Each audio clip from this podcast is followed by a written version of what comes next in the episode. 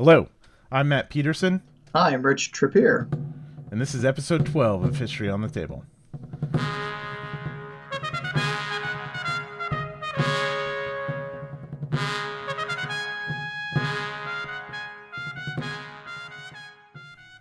Okay.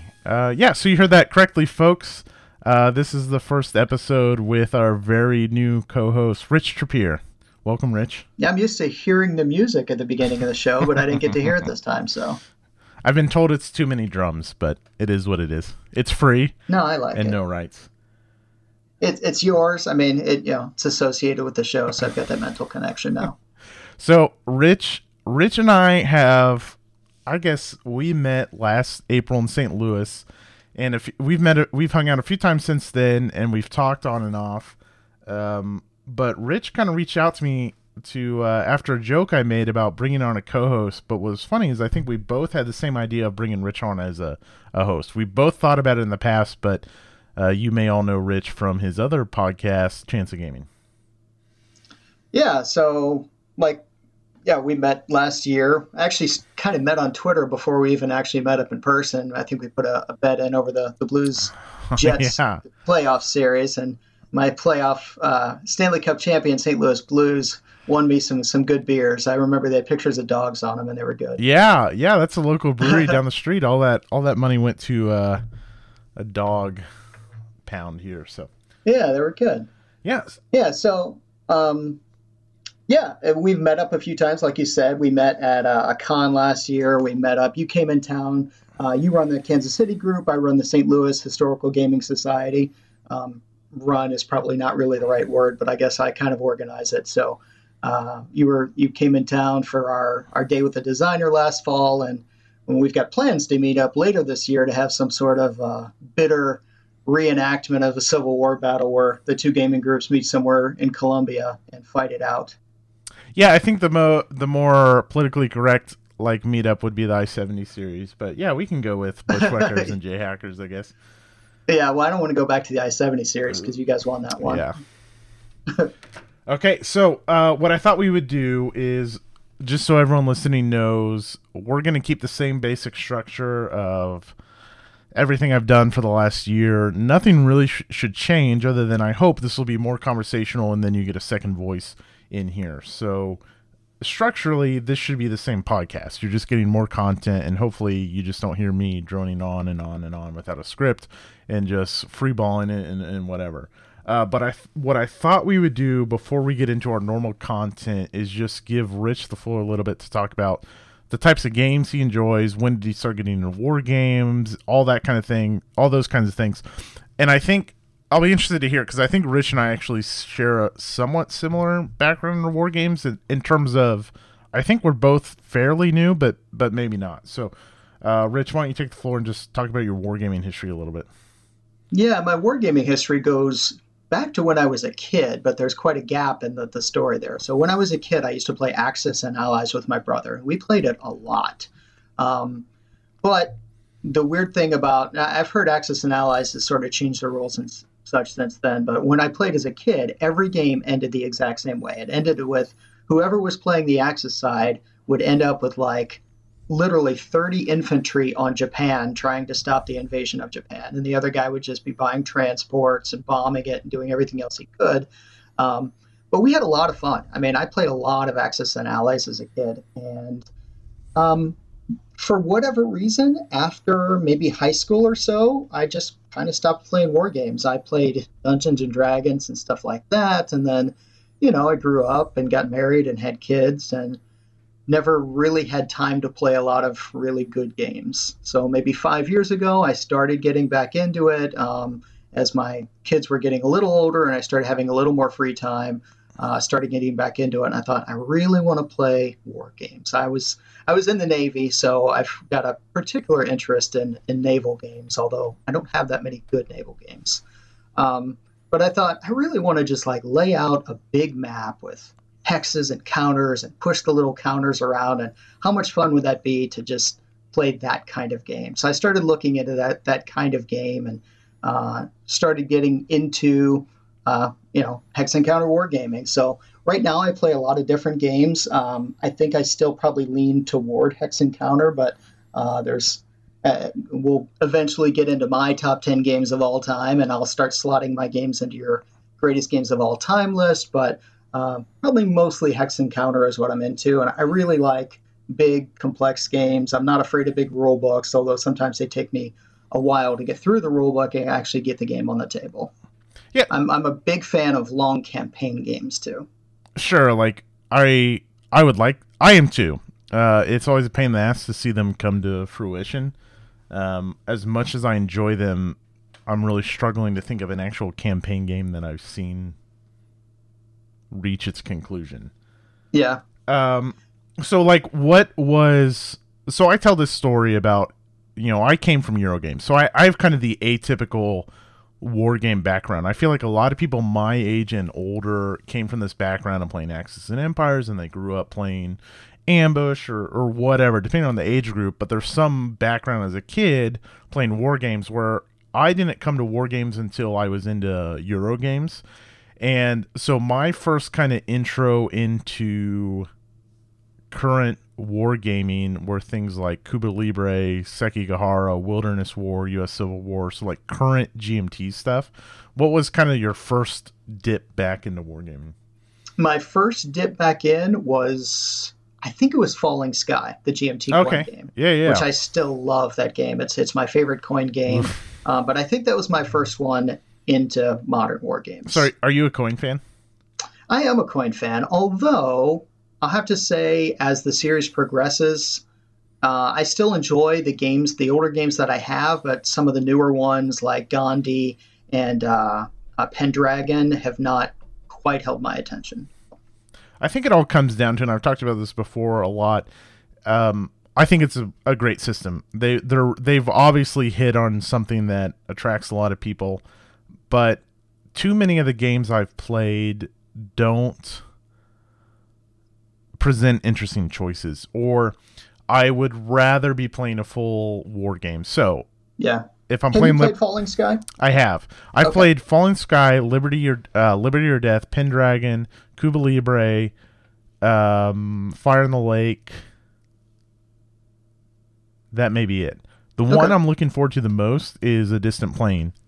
Just because, and we'll talk about this a little bit. We had our Kansas City Wargame group, and Mitch Land was in town for another event that ended up getting canceled. And so we hey, if you're here, come to our Wargame group. And him and I were shooting the shit, and he really sold A Distant Plane to me. So I really want to try that one. But so far, Fire in the Lake is the only one I've enjoyed.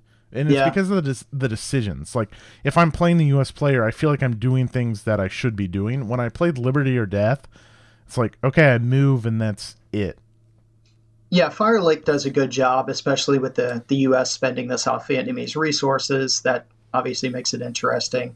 What I like about Falling Sky is I do think that maybe not so much the Belgians, but the Averni and the Romans especially, it's just you're constantly trying to grasp something that you can't quite hold on to. And I think that makes Falling Sky a good game. With the Romans, it's like playing whack-a-mole. You want to keep your forces together in a big kill stack, but if you do that, the Averni are going to come along and devastate the crops and kill your legions, and you won't be able to stamp down all the rebellions. But if you separate them, they become vulnerable, and I don't know. I really like Falling Sky a lot. So I mix up Falling Sky and Pendragon a lot because I played them in quick succession back to back. And is Falling Sky the one where you can move and attack in the same activation? No, you cannot in Falling Sky. In any of the okay, so that must unless you have a special card or something. Yeah. I think one of the factions in Pendragon can move and attack, and it's just a complaint because, and part of it's me. If I go into coin, I expect to play a war game. Right. Yeah. And so when I just been playing U.S. Civil War or whatever game, it's I want to move and attack and go into battle, and that's not really what coin is. So part of it is I need to adjust my expectation going in. But even if I adjust that expectation, really, I'd rather just be playing a war game. But okay, anything else you want to talk about with your history? I took us off on a detour into coin Just no problem. It's a I mean, currently my interests are, I mean, I really like Hex and Counter. If it's a big, complicated Hex and Counter game, I'm probably gonna at least give it a try. I really like World War II games. I like Ancients, but I don't play that many Ancients anymore. I'm probably mostly into World War II right now. Although this year I'm really branching out more into modern war stuff, and we're going to talk about Red Storm, 1985, and I'd like to get some more Vietnam games in. That's kind of on my wish list for this year, is to play some Vietnam stuff. Nice. I could stand for some more Vietnam. Yeah. I'll join you on that quest. Okay. Well, if that's all you have to add, we'll just go straight into our games on the shelf. So this is just recent stuff. I'll dive in. So I skipped this last episode because it was the end of the year episode. There's actually quite a few things I've added, like Speed of Heat comes to mind, which is a war game or a air war game based in Vietnam. Gosh, I've added probably way too much than I should have, but there's a couple things I want to talk about that are exciting me the most. One is Blue Water Navy. So this is a recent release from Compass Games, and it is a Cold War gone hot naval game. Okay, and this didn't show up on my radar at all, other than, so I joined you and Adam on an interview, and I talked about this like recent fascination I've had with both air and naval military history, right? Yeah.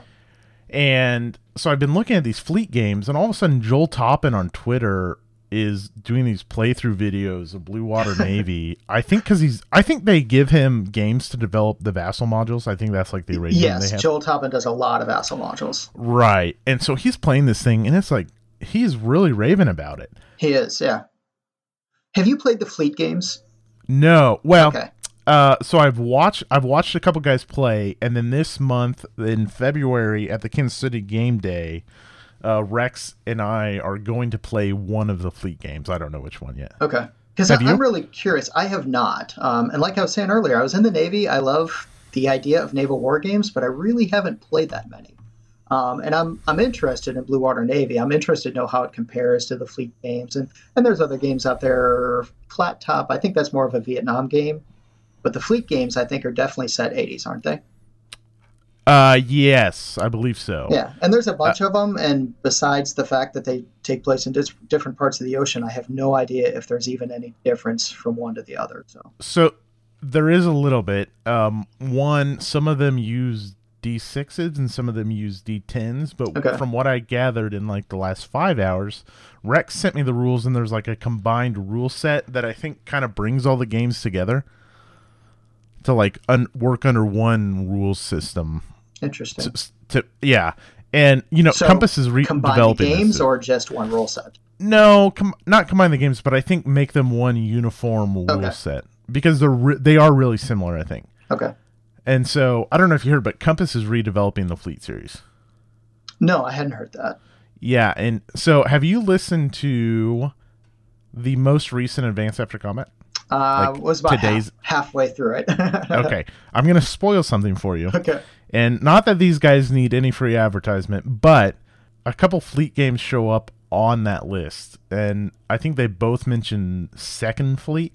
I don't know why Second Fleet showed up twice. I don't know what makes it better than the other, but obviously there's a lot of praise for the Fleet series. Mm. But what's cool is if Compass does a good job, it'll be available again. Yeah. Yeah, I'm definitely interested in Blue Water Navy, though. A friend of mine here in town, I'm pretty sure he picked it up. So I'm going to have to get one of our St. Louis Historical Gaming days and get him to bring that, and we'll play it together. I do have a pretty big complaint with it. Not so the box. Yeah, like what the hell? Like, why is there no sample for this? So the side of the box, like when you put it on your shelf, any other box, the text is centered, or it's designed so it looks nice on your shelf, whatever. Yeah. The Blue Water Navy box, there's a Navy compass. I don't know what the symbol's called, but it's okay. So there's a compass at the top spot, like, and then the text of Blue Water Navy, and they're both left justified on the game box. And so the compass is cut off, and the Blue Water Navy text is all the way to the left. It looks pretty bad. Yeah, I saw pictures of it, and especially Compass Games are really expensive, and you know, yeah. I don't know. I think that for the amount that they charge, they should have better quality control, or who knows what? Maybe that was a design decision. I have no idea. Look, I can't, because I'm speaking completely out of my ass right now. I would be shocked if that was a design decision. Yeah. I think it was a miss. Like, I mean, rushing to get it out, whatever. If you go listen to Uwe from Academy Games, did a big interview. I saw that. That was an amazing interview. The guy from No Enemies Here is good anyway, but that interview was really good. He is. I do think, and I may catch flack for this, but I really don't care. I think Uwe talks out of his ass a little bit. Oh, that absolutely could be the case. But I still think it was a fascinating interview from some guy that, was giving an industry insider's perspective. There was a lot on there that it's hard to say I don't agree with it, because I really don't know. But even the questions that, gosh, I wish I could remember his name, the host from No Enemies Here, the questions that he was asking, things like, wait a minute, this doesn't add up. What are you talking about? And he defended his position. I just don't know, but I found it interesting anyway. Oh, and I'll say right now that Uwe knows a million more things than I do, or Uwe, about the wargame industry. But what was fascinating to me is he made a pretty strong claim that I think holds true, is there's a lot of, and I think this is actually probably true across the whole industry, is there's a lot of board game companies right now that are just churning and burning. And so they're cutting corners. And I don't know if this was the case with Blue Water Navy or not. This is a really small thing that really doesn't matter in the long run, but it's kind of annoying when their games are so expensive and then you put it on the shelf and like you didn't center the text. Yeah. You know? And I think, but have you opened up your box of Blue Water Navy yet? Yeah. Okay. I think in Joel Toppin's tweets, when he was getting both of us drooling over this game, I think that was the one complaint he did have about the game was some of the counter art as well. And the map art. Yeah. So I really, look, again, I don't know the wargame industry. I don't even have the slightest idea. I know how P500 works sometimes. But even then, like, P500 is really like P750, which was news to me. Yeah. But it's like, damn, guys, you can't even get your magazine straight, you know, because there's like errata for their magazine. Oh, really? Yeah, one of the paper wars came out, yeah. And I don't remember if the rules are missing or what. Anyways, well, I mean, I think slow down, everyone. I love GMT, but I was laughing because I got Nevsky in the mail last month. I pre-ordered that one, and sitting on top of the box is the errata. I'm like, really? If you could ship it with the game, couldn't you just fix it? Yeah. Look, here you go. Here you are, and you've been doing how long have you been on Chance of Gaming? Little over a year now. Okay, so you've been doing that for a year. You're on here on your first episode, and we're already throwing shit. Oh, I know. Yeah. We're gonna be blackballed. There go our advertisers. yeah, our advertisers. My wife's photography business. So that's Blue Water Navy. All that aside, the game looks fantastic. It's card driven. I really don't know much about it, but the components look nice. And Joel, if you are all interested in this game, one, the rulebook is online, which is not always the case with Compass, and Joel has some really nice videos for it. Well, that's definitely going to get on my table, even though I don't own it. I'm pretty sure my friend does, so I'll get that one out there. All right, so here's an inside tip on Compass Games. AGR Sales, GrayRoosterSales.com. He has an eBay store, an Amazon store, and a BGG store, but he also has his own website, and the prices there are a lot cheaper. The other option is NWS Wargaming Store. Yeah, NWS is usually where I go. Yeah, I think he's back up and running completely on Wargames. So. Yeah. Yeah, for a while he was saying he wasn't going to do board games anymore, and then I think he relented. But he's gone back and forth a million times, but the good news is he's back. One quick thing I'll mention real quick. So Twilight Struggle isn't my favorite game of all time. I've tried several times to get into it. I just don't really find the decisions. I bring this up all the time in my reviews of games. I need to enjoy the decisions, and too many times in Twilight Struggle, I feel like I'm just making decisions to advance my objectives in the game, not necessarily historically. Does that make sense? Like, yeah. I'm just putting influence in Cuba because that's what I need to do, not because it's historically important. Does that make sense? Yeah, absolutely. So I bought Labyrinth War on Terror, which is like Twilight Struggle, right? Is it? Yeah, I really think it is. I always thought of Labyrinth as almost a coin game. That's how I thought of it, even though I never played it. So what I think of it, again, I haven't played, is I think it's somewhere in between. Okay. And what I've been told is the decisions are more interesting. So although you're doing this thing because it advances your purpose in the game, I think it makes sense, like, that's what the jihadists would be doing. Yeah. So I'm looking forward to it. My goal is to play it once solo, and then I've been talking to a guy on Twitter the week after next. I think he says you can play a one-deck game in like 3 hours, and so my goal is to get it played and talk about it in the next episode. I bring that up because we're going to get early access of the digital copy next month, so somewhere around February 27th. And have you played Twilight Struggle on Steam? That is the only place Steam and iPad, but it's the only place I've ever played it. I've never played the cardboard version of it. And I've played electronically 50, 100 times maybe. Do you like it? Do you like Twilight Struggle? I do. I mean, it's not my favorite game of all time. I can see why people like it, and I can see why people don't like it. Like you said, for that reason. It doesn't feel like the Cold War to me, which is, people say, oh, you're playing the Cold War. It doesn't feel that way. It feels like a card game, but it's interesting. Mm-hmm. And the cards, because I'm just a big history buff, the cards have the history printed on them, and I can look at them and go, oh, that's cool. That event happened in history, and that makes it more interesting to me.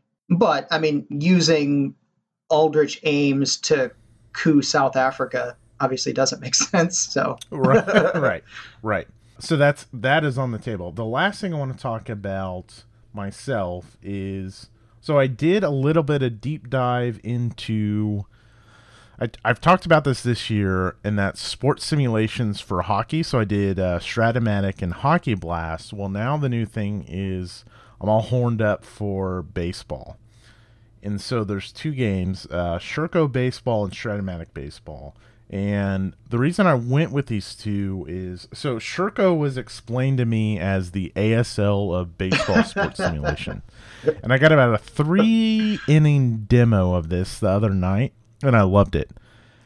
It was the exact level. So have you ever played like Strat-O-Matic or... I've never played any of those. I've seen a couple of them played. I'd like to play one sometime. I don't think I would be interested in owning them, but I do want to play one sometime just for the experience. So sometimes what you run into, what I've seen, is you just... Like, my wife and I sat down to play Strat-O-Matic hockey, and there weren't... In the basic game, you can get advanced rules and all that. You just kind of roll the die and see the results. And the results are fun, and you tell a neat story, and the rules are pretty easy. And this is my same kind of complaint with some solitaire war games, right? Is you just kind of roll to see what happens. Right. There's no decisions to be made. Zeppelin Raider. Sherco. Yeah. Exactly.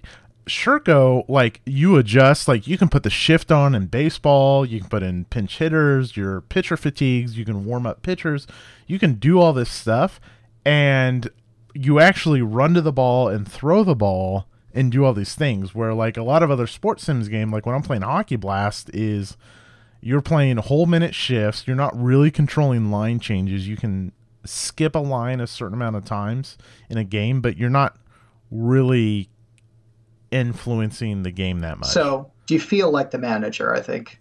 And is that the goal? Do you want to feel like the manager, or do you want to feel like the pitcher? Okay, so in Sherco, I think you're feeling like a lot of different things. Okay, yeah. I mean, like, you're the manager. You can get... So here's the goal. There's 4 of us that are going to play slobs, which is basically the Sherco League something baseball season, okay? And this thing gets way out there. You make your whole teams, you design your own baseball park, and you do everything. So, but in the actual game, so if you sit down and just play one game, you're the manager is probably the best thing, but you're doing so much more. Like, you're not just along for the ride. It's really good. Again, that's only 3 seasons. I was super fascinated. The other thing, though, is they don't have the Negro Leagues. So I also have Strat-O-Matic Baseball. Now, Strat-O-Matic, the thing with Strat-O-Matic Baseball and hockey and their other rules is there's a base set, which is really simple. You can pick up and play and get rolling in no time, and there's advanced rules. So I really want to dive into the advanced rules and play the Negro League. So Kansas City has a super rich Negro League history. We have the Negro League Museum here. And the reason I'm talking about Strat-O-Matic as well as Sherco is this is the 100th anniversary of the Negro Leagues, And if you order, this isn't an advertisement. Strat-O-Matic has nothing to do with our website. If you order any Negro Leagues product this year, 10% of the proceeds go to that museum. And so they have a diamond, what's it called? Diamond Gems, which is 8 of the best Negro Leagues teams in history. And that gives you everything you need to get going and running up with the game. That's all you need to buy. I mean, you can go buy like the 45 season, the 38 season, wherever you want to go. But you can play all these great Negro League teams. And there is some great stuff in the Negro Leagues. Satchel Paige, Jackie Robinson played in Kansas City for a year before he got called up. I mean, there's all kinds of history with the Negro Leagues. And so that was the one thing about Sherco. When I was looking at Sherco, I was like, oh, I'm going to get the Negro Leagues in a heartbeat. So, but you go and look at the So what do you get? Do you get stat cards for players? Do you get a schedule? What comes with that when you buy the Negro League season? Or do they even have, I mean, is it MLB endorsed, or does it come with like generic players with stats like, So I don't know if it's endorsed, but let's say you go out and buy the 2019. Okay, so you have a couple options. You can buy the game. Yeah. Right, the board game, and you get a board, dice, the rule book, maybe some stat cards, things like that. And then usually what they do, if you buy a board game, depending on which set you buy, like when I bought hockey, I got 8 teams, I think, for hockey. And then those give you all the stat cards for the players. Okay. Now, there's no logos. Like when I bought hockey, the Jets or the Blues logos weren't on there, but all the players were. So I don't know how they have that worked out names. Because they use the real names. I remember playing like computer baseball games when I was a kid, and they'd always have like, you could tell who it was by the stats, and the name would be a little bit off. Yeah, there was an NES game. So we had lots of baseball games on the NES. One of them was called Legends of the Diamonds, which was great. It had all these like Joe DiMaggio, Hank Aaron, all these guys, and you basically fantasy drafted them and then played baseball in the NES. But the other one we had was called Roger Clemens Baseball, and he was the only named player in there.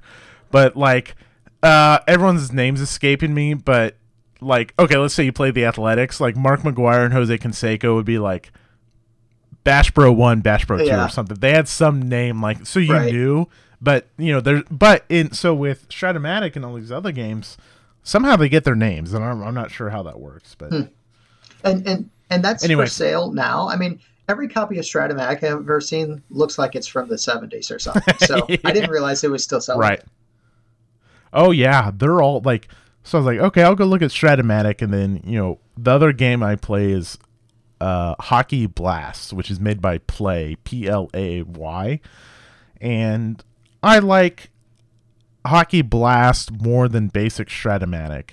I need to spend more time with both Hockey Blast and Strat-O-Matic Advanced, but anyways, so those are two companies, but then you go, like, look at baseball, and there's Sherco, Strat-O-Matic, the PLAY has another one, and then like a fourth one came up. I was like, oh my gosh, I don't even know how to decide. So what I did was, all right, you get the Negro League set. That's what I wanted. 10% goes to the museum. And then Sherco, because I tested that and I was like, this is what I want in the level to sit. Like, I am making actual decisions. So that is my way too long rant and dive into that hole on sports sims baseball. But we're getting close, Yeah. So, yeah. Pitchers and catchers can be reporting soon. Right. So we start talking about ASL Gate. And this is the fact that Curt Schilling still hasn't gotten into the Hall of Fame. And someone made a joke. Actually, it was Rex. He's like, made a joke that's like, the real crime is that they're not ASL fans. And so they're withholding him from the Hall of Fame because he plays ASL. Yeah, I think maybe it was his comments, but who knows? Could be. Yeah, could be. All right, what about you? I spent way too long talking about baseball. This is coming soon in 2021. Yeah. We have baseball on the table. Baseball is war.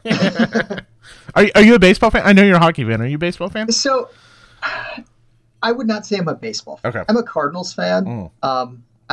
I like the Cardinals. In St. Louis, everyone likes the Cardinals. Sure. The Cardinals are just St. Louis culture. So you're not going to say no one, but you're not going to find many people here that don't like the Cardinals. So when the Cardinals are, it's not exactly that I'm a fair weather fan, but I guess you could accuse me of that. When the Cardinals are doing well, I'm super interested. When they're not doing well, I still pay attention to the Cardinals, but I don't pay attention to the rest of the league. Fair enough. Side note, who are you cheering for in the Super Bowl? Kansas City. Okay, good, because you know they are Missouri's team now. Yeah, absolutely. Well, I can't root for the 49ers. Yeah, there's actually the Blues and the Chiefs have been doing a lot of cross-promotion lately. Oh, yeah? And there's a lot of St. Louis fans that are really annoyed by it because when the Rams left town, Kansas City was one of the teams that voted for them to leave. But so did everyone else. So I have nothing against Kansas City. The whole St. Louis-Kansas City rivalry, I've never really understood. It's funny, though. My daughter goes to Mizzou, and I think Mizzou is kind of a center point of that St. Louis-Kansas City rivalry. So it'll be interesting to see how she comes out of her 4 years there. Yeah, I think the Kansas City-St. Louis rivalry is a little bit more on the KC side. It's kind of like Wichita thinking they're a big city to Kansas Cityans is cute.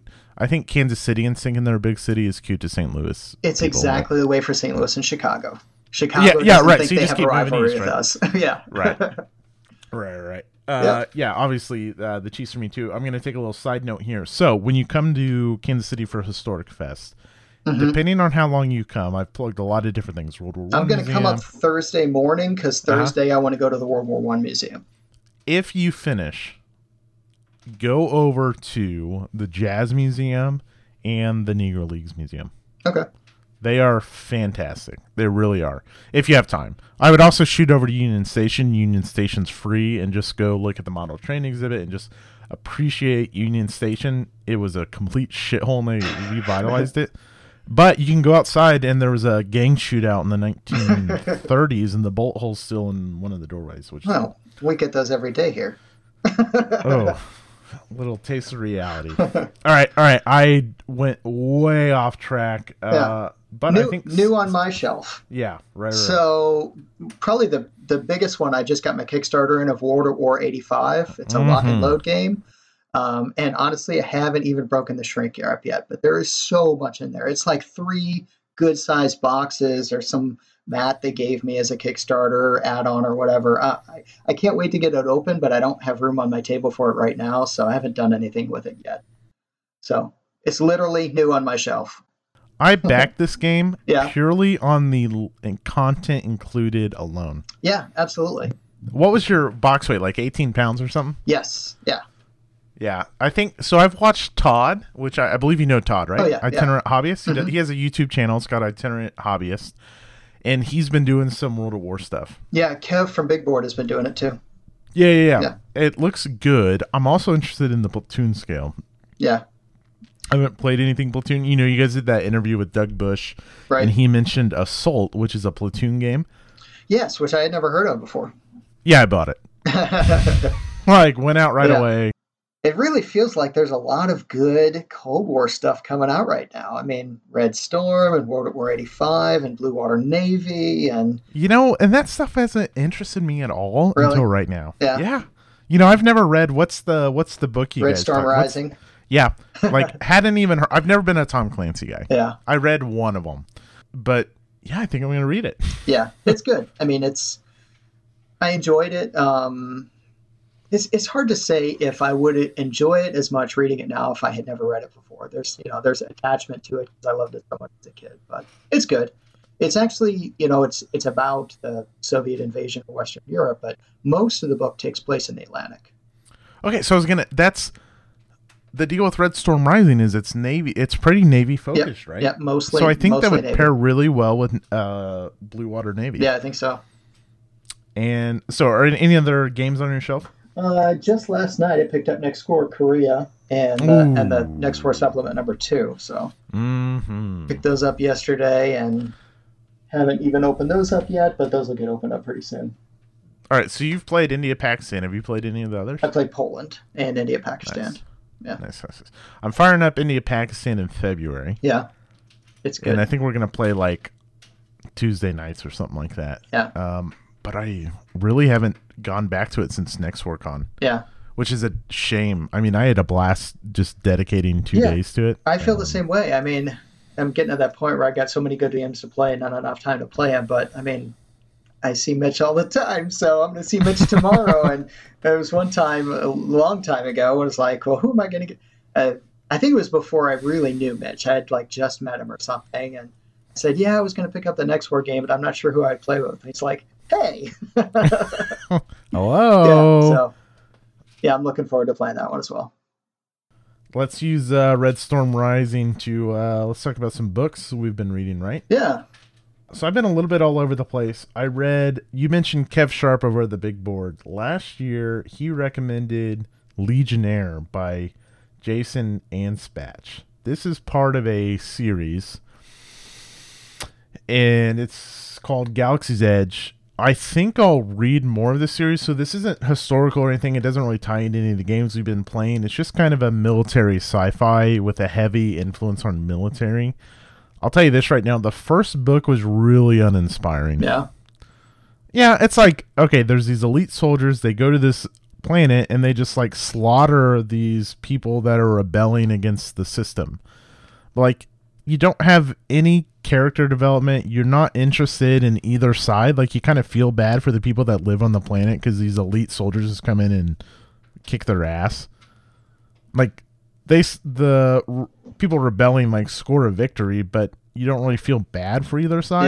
Yeah. And so really you just get a bunch of jargon about like snipers and tanks and shit. And it's like, I mean, it's like, it was fine. And it read really quick, which was nice. Like, it was a good book to like unwind at the end of the day. I didn't have to focus and worry about historical importance. I just like read it and like, shit, yeah, let's blow some guys up, or let's blow up a tank, or let's talk about sniping guys for 5 minutes. It was cool, but like no character development. Is there enough in there to make you want to go on, or you just think, try something else? There is enough in the world building that, yes. Yeah. Do I give two shits about any of the characters I met? Absolutely not. But there's like cool tech. Basically, these Legionnaires are wearing these like super helmets. And they can even see, like, if they aim down their sights, they can see, like, all right, this bloody buddy in your firing squad's aiming at this guy over here and this guy's over here. So, like, shows you who people are aiming at. And that's, like, that's pretty cool. What's the, and they have, like, the time frame of the book?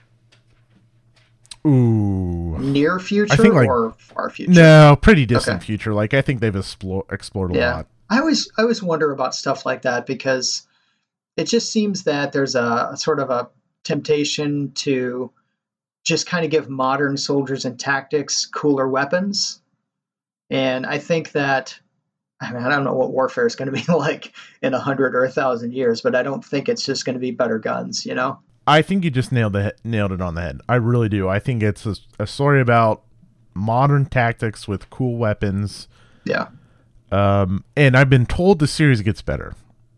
And again, like, how many books in the series? Oh, I think it's all over the place. I think there's graphic novels and there's So like the Legionnaire is about this one specific, I think he gets promoted to captain, maybe sergeant.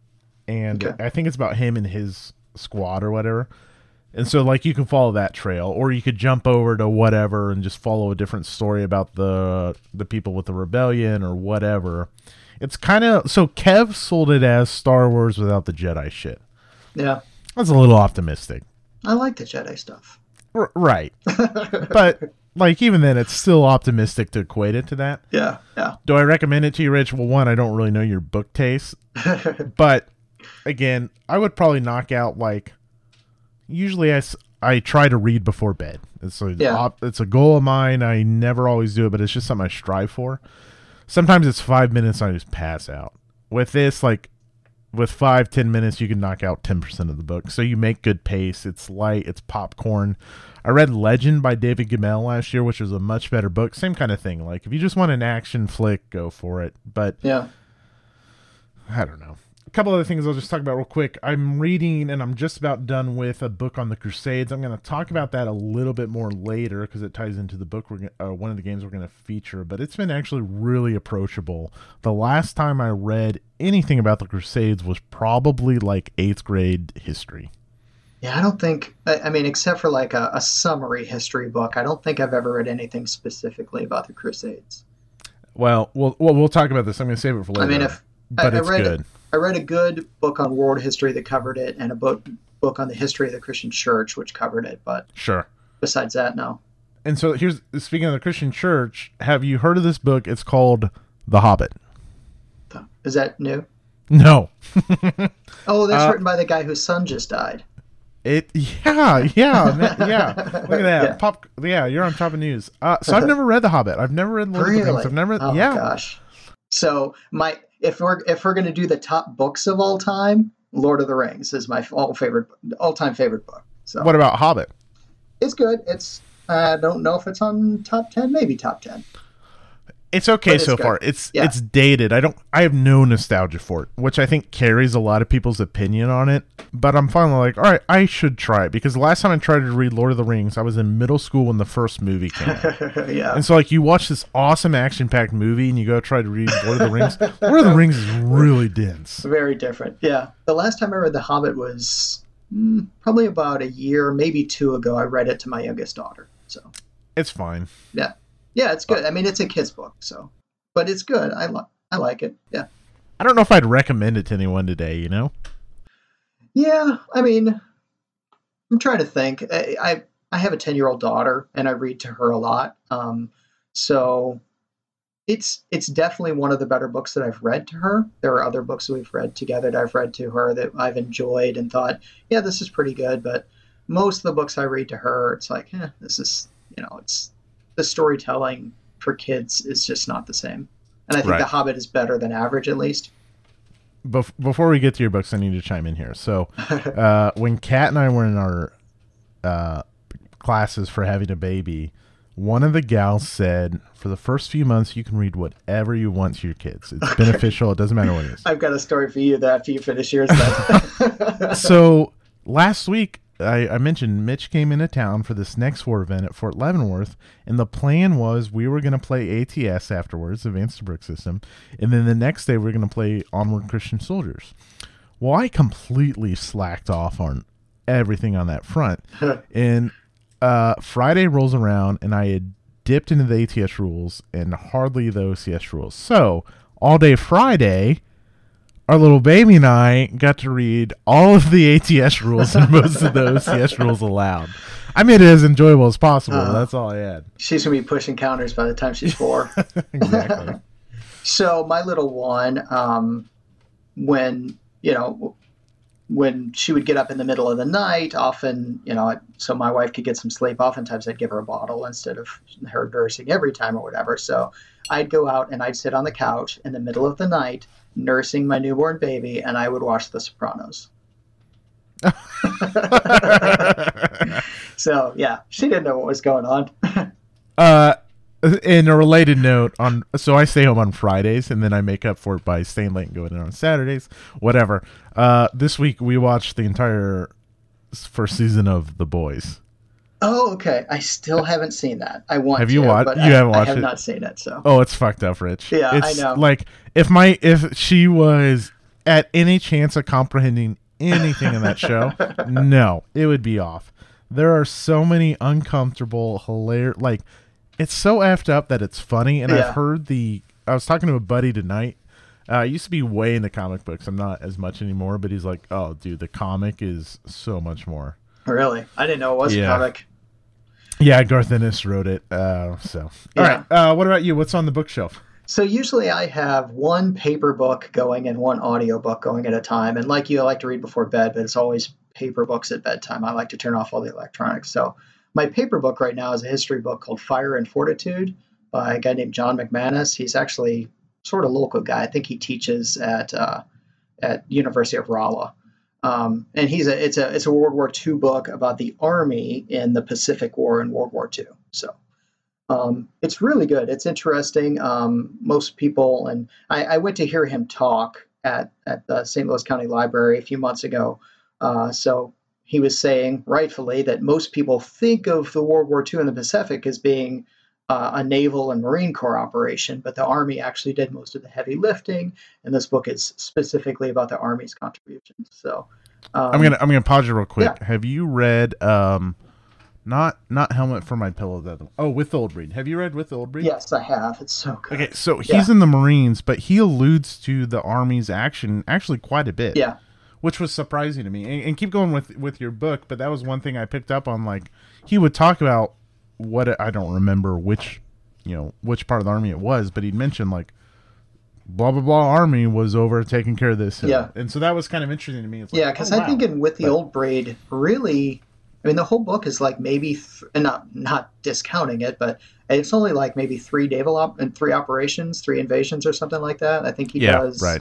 Yeah, I don't remember which ones, but yeah. So the army, it's about the army specifically. And he talks about, the beginning, talks about what the situation was like. He talks a lot, obviously, about MacArthur and the Philippines, who... Man, it's just, there's just not much to like about him the more you get to know about him. Right? Oh, okay. I'm going to interrupt you again, but all right. So I'm pretty naive. Okay. So a lot of my history, I always had an interest in history, but a lot of my history was like Saving Private Ryan and what I learned in high school. Okay. That's like my coming of age shit. Yeah. I've learned so much about MacArthur in the last year that it's just like, what in the yeah. And I mean, he's a douche. Yeah. And he won the Medal of Honor. What? Like that was just to keep him happy, right? I guess. I don't know. Anyways, yeah, keep going. But yeah, I've learned a lot about him. It's like yeah. What a d-bag. So I'm only about halfway through the book, but they talked a lot about the the prison camps and the Bataan Death March and just brutal conditions. They talk about, and this is just, it's so upsetting, but.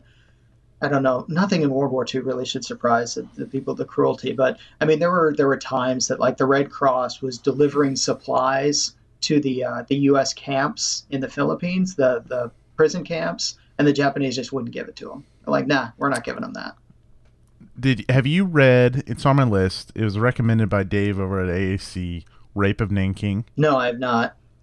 Okay, so that's on my list, which. I really think the only reason I'm delaying it is because I'm like, I think it'll be really uncomfortable. Yeah, I think so. I mean, do you listen to Dan Carlin? No. Okay. His latest podcast, and he does like huge long episodes, and then you have to wait undetermined amount of time for the next one. But he's in the middle of one about the Pacific War and World War II, and I think the second of this series was about the Rape of Nanking. So.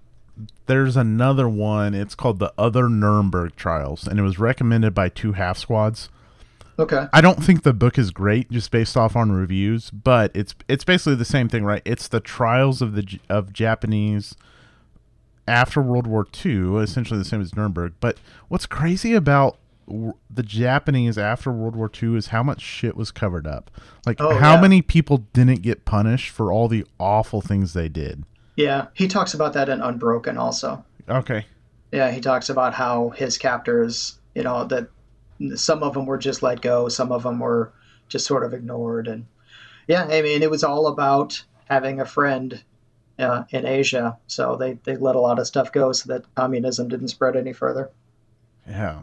I do want to read the Rape and Nanking book, and I want to read that Other Nuremberg Trials, but I think it was the Beaver World War II book that kind of exposed. I think he spends quite a good amount of time on the Japanese atrocities. Okay, so that's what you're reading in print. What about audio? Yeah. I just finished one called Janissaries, and this is another one. I think Kev or maybe Mitch recommended it. It's another military sci-fi book. It's interesting. It's part of a series. I think it's probably worth going on in the series. But it's about these guys, U.S. soldiers, and it's fictional, but sort of they're fighting in some fictional African country in like the 70s or something like that. And they're about to get overrun, and they get picked up by a flying saucer, and these aliens need humans to conquer another planet. There's a whole backstory which doesn't really matter because spoilers, they're not really telling the truth anyway. But was this written in like the 70s or 80s? Yeah, and if you look at the cover of the book, it has like the most 70s cover ever. It's hilarious. It sounds like of that time, Yeah, it's interesting though. Basically, the sort of the backstory of the planet is that the aliens have been sending humans here before. So there's a human society there that's like ancient Rome, and there's a human society there that's like like Charlemagne's France, and there's a couple others. So. It's kind of silly because it just assumes that these societies got transplanted there 800 or 1600 years ago, and they just sort of remained the same rather than changing like they did on our planet. But, it's okay. It's interesting. The thing I thought was interesting is that the people there are not exactly primitive, but more primitive. And there's reasons for that in the book too. But the guys that get dropped there, they're like, yeah, we've got guns, but we've got like 200 rounds. So there's not, you know, we can't just conquer the whole planet. Right. So it's interesting. I'll probably listen to the next one. Jerry Pornell. Okay. Yeah. All right. Should we, this is a war game podcast. Should we talk about some games? Yeah, I guess so. All right, let's start with you. What have you been games on the table lately? 1870. I finally got to play an 18XX game, and I'm undefeated in 18XX games now. So I think I'm going to retire. Yeah, that's the only advice I can give you. Okay, 1870 is Mississippi? No, 1870 is right around here. So it basically goes Illinois to Kansas, down to Texas, and over to Louisiana. So. What'd you think? Which the geography made it more interesting for me because, you know, obviously I know the area better. But yeah, I loved it. I want to play more of it. Well, so what's interesting about 18XX, and again, I'm jumping all over you. I'm sorry. The geography really doesn't matter, right? I mean, you could slap whatever you want down on the table and be fine. It doesn't, though. But I mean, it adds to it, right? Like, if you care about it, it's interesting. Yes. Right. It may not matter for the mechanics, but it matters to me. I mean... Right. So in the game, there's, you know, I don't know, a dozen railroads you can buy or whatever, but one of them was the MKT Railroad, the Missouri, Kansas, Texas Railroad, which is now a bike trail that I rode and want to ride again someday. So, you know, the kind of personal touch makes it more interesting for me, at least. Yeah. But yeah, so I bought that railroad, and I did win the game, but I feel like I kind of got lucky. For one, I was the only newbie playing, and I think they kind of took it easy on me. You know, they kind of went cutthroat against each other and took it a little easy on me. But I got lucky in one way because when they did turn on me and they dumped the stock of my railroad, I was able to buy it up, and I completely controlled it. But since they trashed my stock, it dropped down into that yellow range. And for those who don't know anything about 18XX games, there's like a whole, I assume they're all different, but there's a whole board that shows how the stock gets manipulated, and it can move up and across depending on what you do. But if it gets into the yellow range, then you no longer, those certificates don't count against the maximum number of certificates you can hold. So I controlled an entire railroad basically with no, and I could still get stock in other people's railroads as well. So at the end of the game, me completely basically privatizing that railroad made a lot of money for me. And that's how I won the game. You're absolutely right. Every game is different. The only game I've played with the yellow stock is 1830. Okay. Which is like so there's several that people recommend you start with. Now, I'm a big proponent of start wherever the hell you want. Like, if you want to go dive in, do it. Just know that the stepping stones may not be there for you to dive in. And that's true of war games or Euro games or whatever. But so that's the only game I've played with the yellow stock where it doesn't count against you. Okay. But everything has its own little flavor. 1830, sure, it's kind of the like base point to start off of, but then you can go to 1846, and 1846 is more so like you're building up these train routes connecting cities, and you make revenue from the routes that run, right?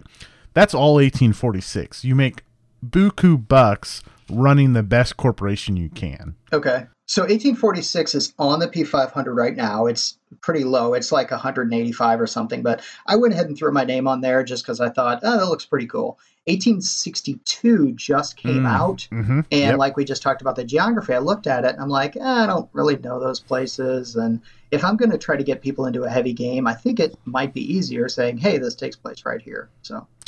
Yeah, I think you just know your audience, right? I mean, if someone wants to play 18XX, I think they're going to play regardless of where it takes place. Yeah. But you're right. You may have, like, if you have a local history tie. So I think, like, something like 1862 is a lot more shenanigans of, like, there's a lot more things to do with stock and company ownership. I own 1862. I haven't played it yet.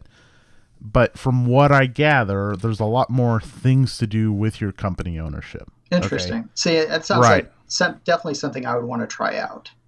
Yes. And I think that's like find your flavor. So I don't know much about 1870 at all. I don't know if it's a stock game or a route game or just like your standard fare, whatever.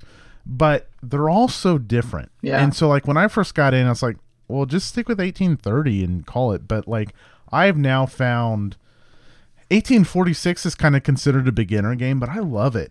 And it's because you're just making mad money running these great companies. And you just, I kind of like, if I buy a company, I want to run that company and do my best with it. In other games, you got to let your company go in some cases. Right, right. To win. And you got to be okay with doing that. Like, yeah, whatever, fuck it, I'm done with the B&O. Yeah, and that's, you know, and just move on. That's a whole strategy in and of itself, is how to dump a company, because you can't just throw it away. You have to sort of trick someone into gaining a majority of it. Yeah, that stock priority. Yeah. So like who gets to sell first, right? I would say for 1870, running the routes was a significant portion of the income, because I know at the end, and I love the upgrading trains. That's one of my favorite parts of the game, forcing other people's trains to become obsolete. But at the end of the game, basically, I had a run that went from like Chicago to, well, whatever the like the Southwest connector was. And, you know, I mean, at the end of the game, every run, I'm just like, well, I'm doing that, and I'm just going to make, I don't know, $50 or $60 or whatever it was. So it's a significant portion. And since I owned that railroad completely, it was all going to either me or the company. So, how quickly, so I'm not an expert, right? I mean, any 18XX fan that just heard us talking about this is going to trash us anyways. Cause like, so I've probably played 6 or 7 games. Yeah. You've played one. How quickly did your trains progress in that first game? Like how long did your 4 trains last or whatever? Like, did you guys move pretty quick? They seemed to go faster at the end than they did at the beginning, but I think that's because there are fewer of those types of trains in the deck. Like the 4 trains lasted a decent amount of time, but at the end, like we got to the 12 train, I think is what the highest one was. And I actually forced that because I was saving up enough money, because I think I only had again, I'm going to get the numbers wrong. I only had a 5 train, and if someone else had bought it, I wasn't, you know, I was going to lose my train and not make any money. So at the beginning, it was sort of a slow roll, but they went faster in the end than I thought they would. So what I have learned, and you will learn this, is everyone harps like the speed of forcing the next train. So I loved that. I thought that was one of the best parts of the game. Right, and it's super important. So for anyone unfamiliar with 18XX, there are different classes of train, and typically it's different in different games. I'm going to talk about 1849 here in a little bit. But typically a 2 train means you can run between 2 cities. So St. Louis. Or 2 stops if there's like a town stops, on the way or something. Yeah. So you can count 2 different places for your revenue for money. And then there's a 4 train, which is 4 places, and yada, yada, yada. In a lot of games, you advance to the 2 train, the 4 train, the 6 train, whatever. Eventually, some other newer train rusts the older train, which makes them obsolete. Yeah. So you get to a point in the game where if someone buys a certain train, then every train from 2 or 3 generations back instantly leaves the game. Now, 1846 is different. Things rust. You get 1 more run. Okay. But I will tell you, so I've been playing with some guys that really know the game in like 1849 and 18 EU and an 1846 game, and we're playing a beginner-friendly 1846 game. And I probably think 3 of us have played, but the 2 others really haven't, but none of us are like sharks, right? We're all fairly new. Oh my gosh. Advance the trains, please. We are on like the 4th operating round of the first 2 trains, and I'm just like train locked sitting there waiting for someone to do something. It makes sense now. Like, you should be advancing the trains. Like, you should be looking at the board, and I see more. I don't see it all the time. Like, oftentimes it's in your advantage to like not leave me sitting there with 4 2 trains to run. Like, rust those things. Oh, yeah. Send me down to 1 train. Why give me 4 trains to run all this money? Anyways, so I'm seeing that going on, and it's a great part of the game. You're right. The train rusting is fantastic. Yeah. And then, you know, toward the end, too, people are starting to play tricks with their trains where they're selling them between the 2 companies that they own, and it was interesting. I loved it. Good. I'm glad. So anything else? Because if not, I'm going to talk about 1849. Well, I want to talk just briefly about Silver Bayonet. I've got that one, got the rule book on my table right now. I've got it set up and starting to push counters around. I'm playing that one next month at our monthly gaming day. So, all right. Before we get to Silver Bayonet, I'm gonna just chime in with a little bit of 18XX I'm playing.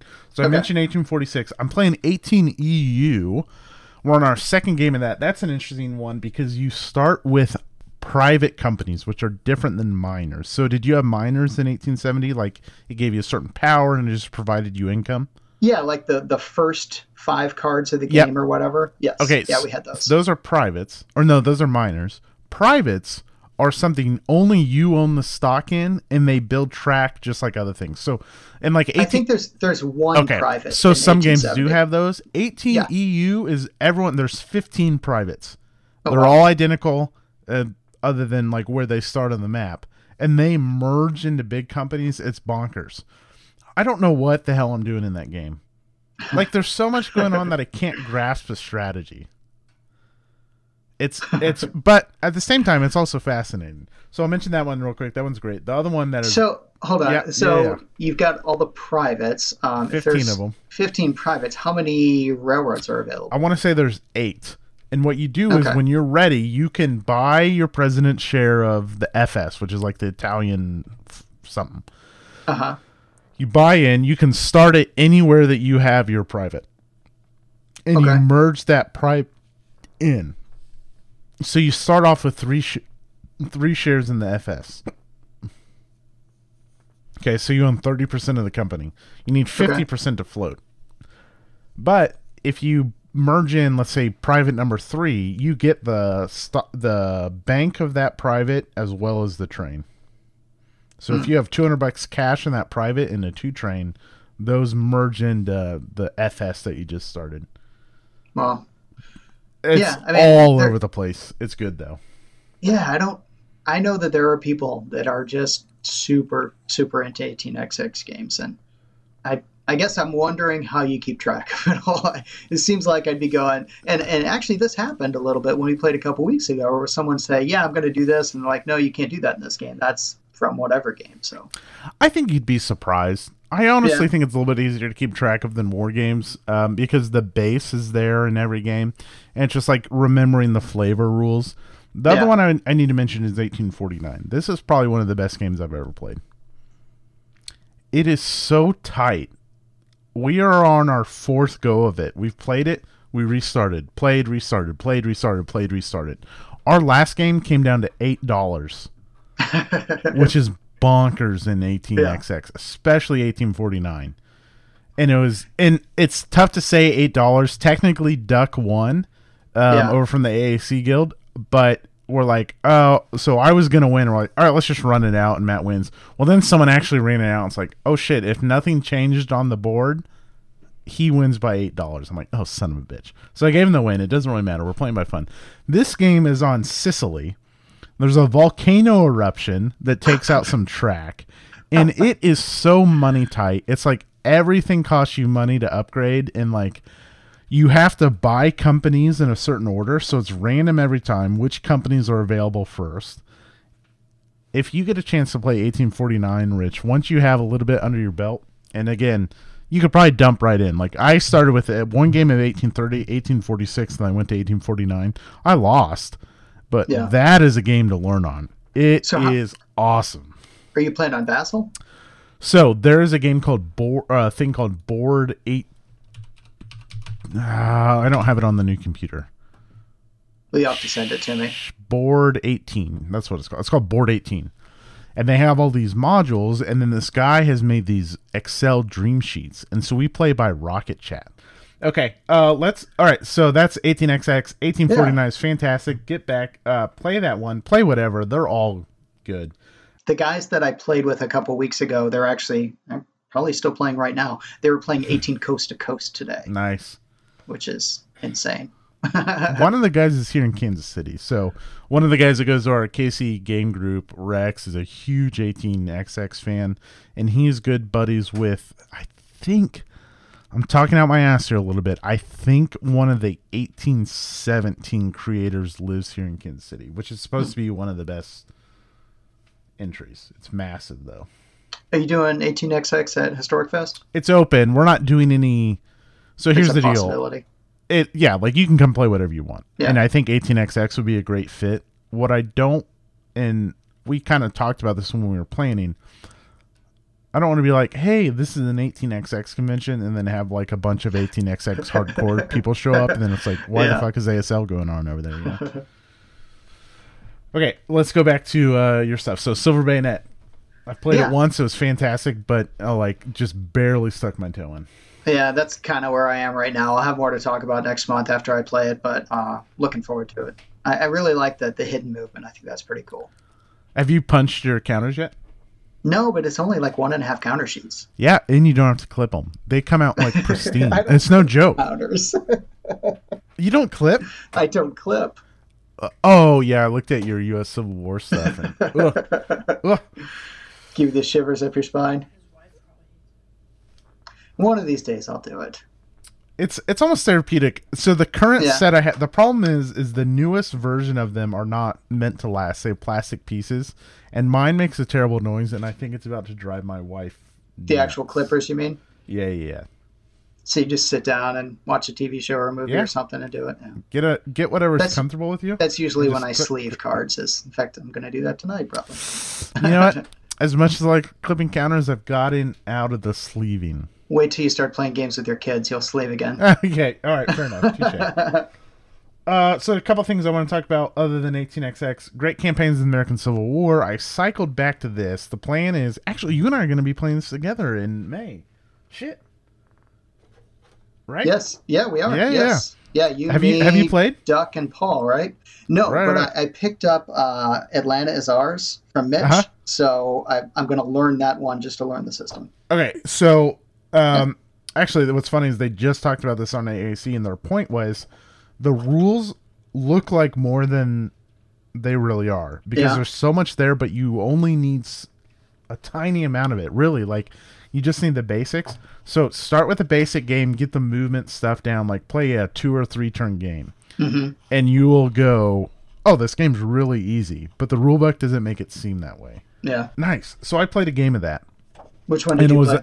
I played. It's so hard because, like, to me, like, you could throw an Atlanta as Ours scenario in front of us, and I would just feel like I'm playing great campaigns in the American Civil War. It's not like OCS or, Semenich Zokbon series or anything. Like, the games really don't. There's some games that are geography. Different. Well, now there are some games that are a different scale, right? Oh, okay. But really, they're all functionally the same. I'll tell you this, and I learned this the really hard way, and it's been told to me. I get it. That game is more about maneuvering than anything else. Yeah. And this guy outmaneuvered my pants off. I got schooled so bad, and it was just a nice, like, you don't need a big battle as the Union way southwest of the objective because all the Confederates are going to do is run right around you, run to the objective, and game over, sucker, because you tried to force this big battle, and great campaigns is... so much more about just maneuver and getting in the best position. Yeah. Is there any fog of war at all? No. Not maybe in the campaign games, not in the basic scenario. So that's something I don't know. I've probably 19th century games, and there's some that I really like. So U.S. Civil War is different because it's strategic, but especially when you get to the smaller scale, you know, anything Napoleonics, U.S. Civil War, even 1870 Mets, which I love the game, but I always have a little bit of a problem with it because I think they have a hard time showing what cavalry is supposed to be doing, which is locating enemy units or reducing fog of war. But when you can see all the counters on the board, you don't need the cavalry, and I think they take away from its importance in the 19th century. Oh, I'm going to tell you right now, cavalry works great in great campaigns in the American Civil War. Cool. You use them to screen. Yeah. Not to necessarily identify. And again, maybe it's different in the campaign game. Maybe there's more fog of war. All right, but let's say you're trying to cross a river and I've got cavalry there. Mm-hmm. I can do a cavalry retreat where basically I roll a die and whatever the ultimate result is, whatever the formula is, whatever the number I come up with eats away from your movement. So functionally, your cavalry's there. Just harassing. And then, all right, so let's say you have 7 movement because how great campaigns work is you roll for your march each time. Let's say you roll a dice and your number is 5. All right, great. If I have cavalry screening you, my cavalry just say, up three of your movement, and now you just have two movement points, and my cavalry runs six X's back. And so it works as it should in the Civil War, which is a screening deterrent. Yeah. So I think it works in this system. I hate the Confederate cavalry playing U.S. Civil War, by the way, because I'm playing the North and they're annoying me. Trying to grab those little depots so I can march south and like, you know, we'll just yank that one away from you. Because if you're in a southern state, they don't even need to do anything. But they can't grab depots in northern states, but run over it. Yeah. All right. The last thing I want to talk about on the table before we get to our featured games is Advance to Brook system. Yes. Okay. So ASL's mortal enemy. Well, but is it because? So actually, I completely meant to look up. As you hear my mechanic keyboard going in the background, I meant to actually look up kind of the genealogy of Advance to Brook system, but ATS evolves from To Brook, which is an old 1975 Avalon Hill release, which was tank combat, brown box, right? I think it was. Okay, well, I don't know. Shit, that's before my time, Rich. So, to be fair and give context, I have played ATS and I enjoyed it. I joke when I say it's the enemy of ASL. I'm obviously a huge, big ASL fan. I like ATS. I played it. It was fun. If I wasn't already playing ASL, I'd jump right into ATS. So, To Brook came out first, before Squad Leader. So, To Brook came out in 1975. Okay. But To Brook's focus was tank battles in North Africa, I think. Makes sense. Okay. And then, so Advance To Brook came out, and it's this kind of... So, to me, it's been sold as an ASL clone. So, hearing you talk about it, hearing different guys talk about it, it's like, oh, it's just ASL. And it is, but... The biggest difference, and I think you've talked about this before, with Advance to Brook is, yes, it's very similar to ASL.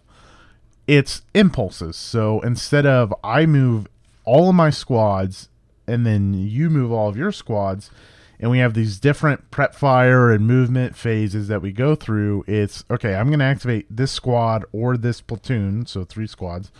It's, I'm going to activate this squad, and then you're going to activate a squad. Yeah.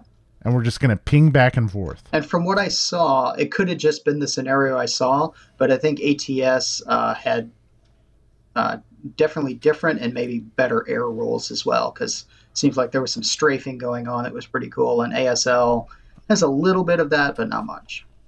Yeah, so I played with Mitch. Like I said, we had our... So back up a little bit, we had our Kansas City Historical Gaming Group meetup.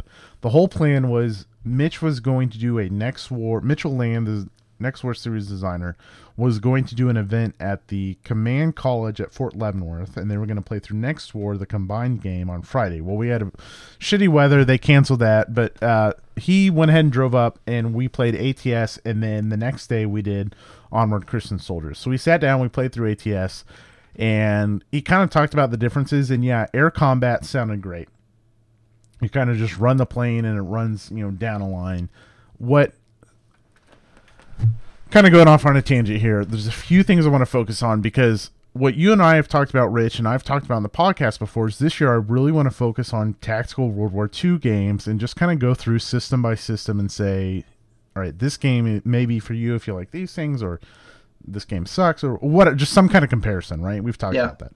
So, some things that said about ATS was the activation, and it's such a little thing, but the artillery fire was like my favorite thing I've seen in a tactical game other than Fighting Formations. Have you played Fighting Formations? I think I watched you play it.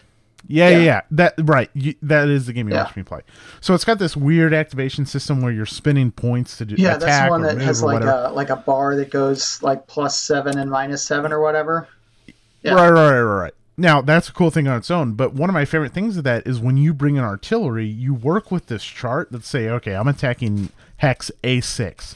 Well, your die roll, you're going all over the place, either, you know, three hexes up or three hexes this right or whatever. This is Fighting Formations or ATS? That's Fighting Formations, but it's also an ATS. Okay. So you're rolling on a percentage table, so you're rolling 2d10s. And your die roll is going to tell you, all right, if you rolled an 87, you're going three hexes left and five hexes up. And it's it's so cool. Like, your first mortar shot is a call for fire, and that percentage tells you, okay, you called for hex A5. Well, really, it ended up in hex B7. Yeah. And so then you adjust on your next shot. It's such a little thing. ASL does something like that. Does it? ASL, okay, so I haven't played with that. ASL, you call in your first shot, and it lands, you know, probably not where you called it. And where it lands, you can either make an adjustment, which will probably be a little more accurate, because you can say, well, this is where I wanted it to go, this is where it landed, and it'll... I can't remember exactly, but I think like the error is halved on the second shot or something, because you're trying to dial it in. But at any point, wherever it lands, even if it's off, you can say, screw it, shoot there. And your next, I think, two shots are going to be a fire for effect. But do you have like an accuracy table where you're looking at a grid? It's not a table. It's just, it's like an ASL everything. It's a 2D6. One is going to be distance. One is direction. And I think probably if you roll snake eyes, then it's dead on. So. Okay, so this is a little bit different, but it does sound, okay, so I haven't seen that in ASL, so, but if they're similar, I love that rule. Yeah. Any tactical game that has that rule, it's so little. It's I was telling Mitch, it's the same thing with Next War. You know, in Next War, where if you have leftover combat factors, you get a die roll modifier. I love that little thing, but it's so great. It's so simple, but it's brilliant. And that's the same thing with artillery instead fire. Instead of saying, how can I get one more guy in here to get that to 4-1? Yeah, fuck it. Here's a die roll modifier. The other thing I liked about ATS was good and bad. It is bloody. So in ATS, if you score it, or in ASL, excuse me, let's go back to Advanced Squad Leader. If you're in combat and you have a fairly successful attack, chances are you may break a squad, which makes them combat it ineffective until they rally, right? Right. In ATS, you're going to do that. Oh, and you're going to inflict casualties. Any result you have in ATS is casualties. Hmm. It is super bloody. Yeah. Super bloody. ASL, you've done really well if you get casualties. Right, exactly. Now, you can do really well in ATS and get a few casualties on one shot. Great. But basically, every squad is going to have forced step losses is kind of how it works. They can break just like they can in ASL. But they become combat ineffective the more... So let's say you inflict a casualty and you have a 5-2-7 unit. Well, now when he fires, it's going to be a 4-2-6. Yeah. So firepower 4, range 2, morale 6. Yeah. ASL sort of has that with casualty reduction. But you have to roll ELR and you have to ELR or casualty reduce. Right. As long as you're scoring some kind of hit in ATS, you're going to cause casualties. Okay. Which I like. It's also really tough. So we played a scenario from the DMBM-FU model, which is the... so DMBM-FU, if you're not familiar, Bruce Garrick did this fantastic series on YouTube about all these DMBM-FU games, which is the French versus Vietnamese in the 19... I think it starts after 1940s. What's the name of the word? I think it's just called like the first French Indochina War or something like that. I think it's French Indochina War. Yeah. And I'm going to get bashed for that. Whatever. So DMBM-FU took place in the 1950s. DMBM-FU was basically a command outpost, right? Kind of in the middle of nowhere, all these French guys. And then the French is literally, it means something like end of the line. And they got their asses kicked, right? I mean, the Vietnamese came in and they kept progressing in the lines and they lost, right? Yeah, because they vastly misunderestimated the Vietnamese ability to bring heavy weapons into the zone, which was amazing that they did. I mean, they were trucking heavy artillery up and down these little mud paths. And so these modules, so there's a DMBM-FU ATS module, and they also, Critical Hit is the company that makes ATS. They also make ASL modules. So when they make an ATS DMBM-FU module, they make an ASL module. What? I didn't know that. I mean, I know about Critical Hit, but I didn't know that Critical Hit made any Vietnam stuff for ASL. Wow. Yeah, they have Hue.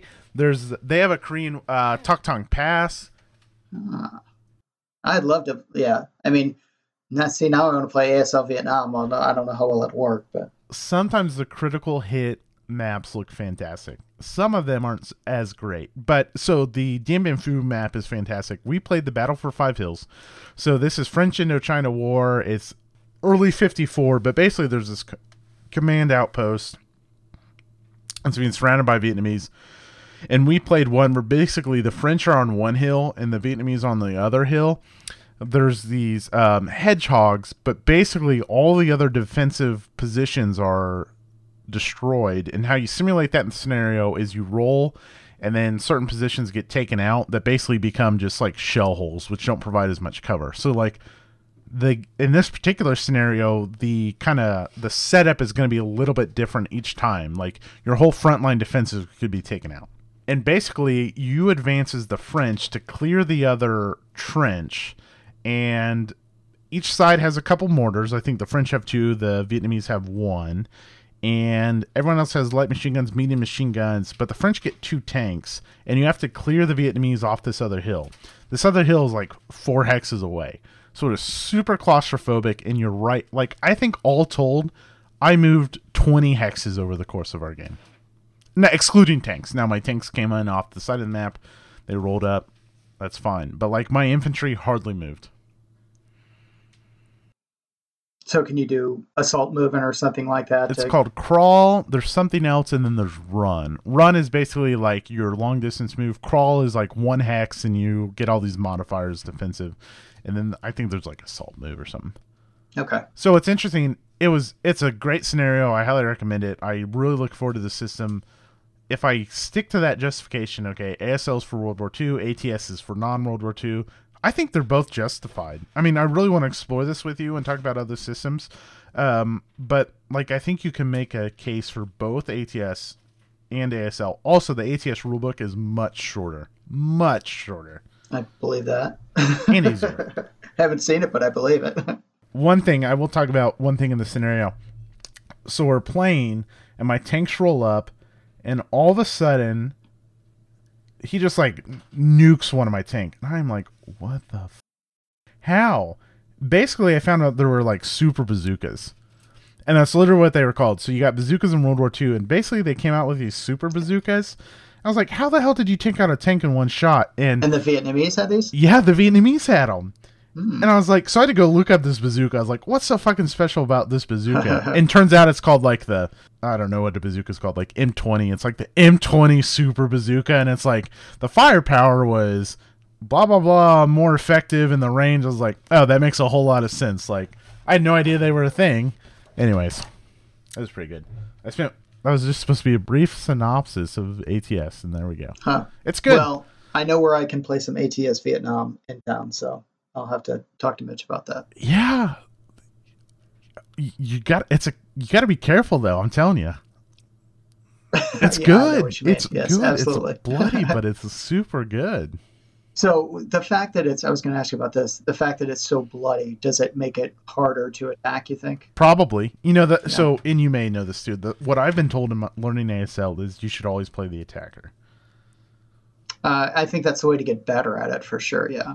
And I think the point is, it's just so you're not sitting there. Yeah.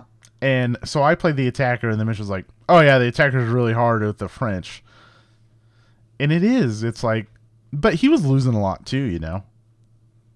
And I'm just not a very good attacker. I'm not great at these games anyways. Yeah.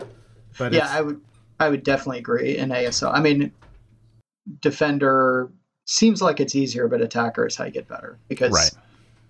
You know, ASL is about maneuver more than shooting. So, especially in some scenarios, if you can get to a point where you can get guys, surrounded, and that's good stuff. I love ASL. I just got done playing a game with Paul last week, so I want more of it.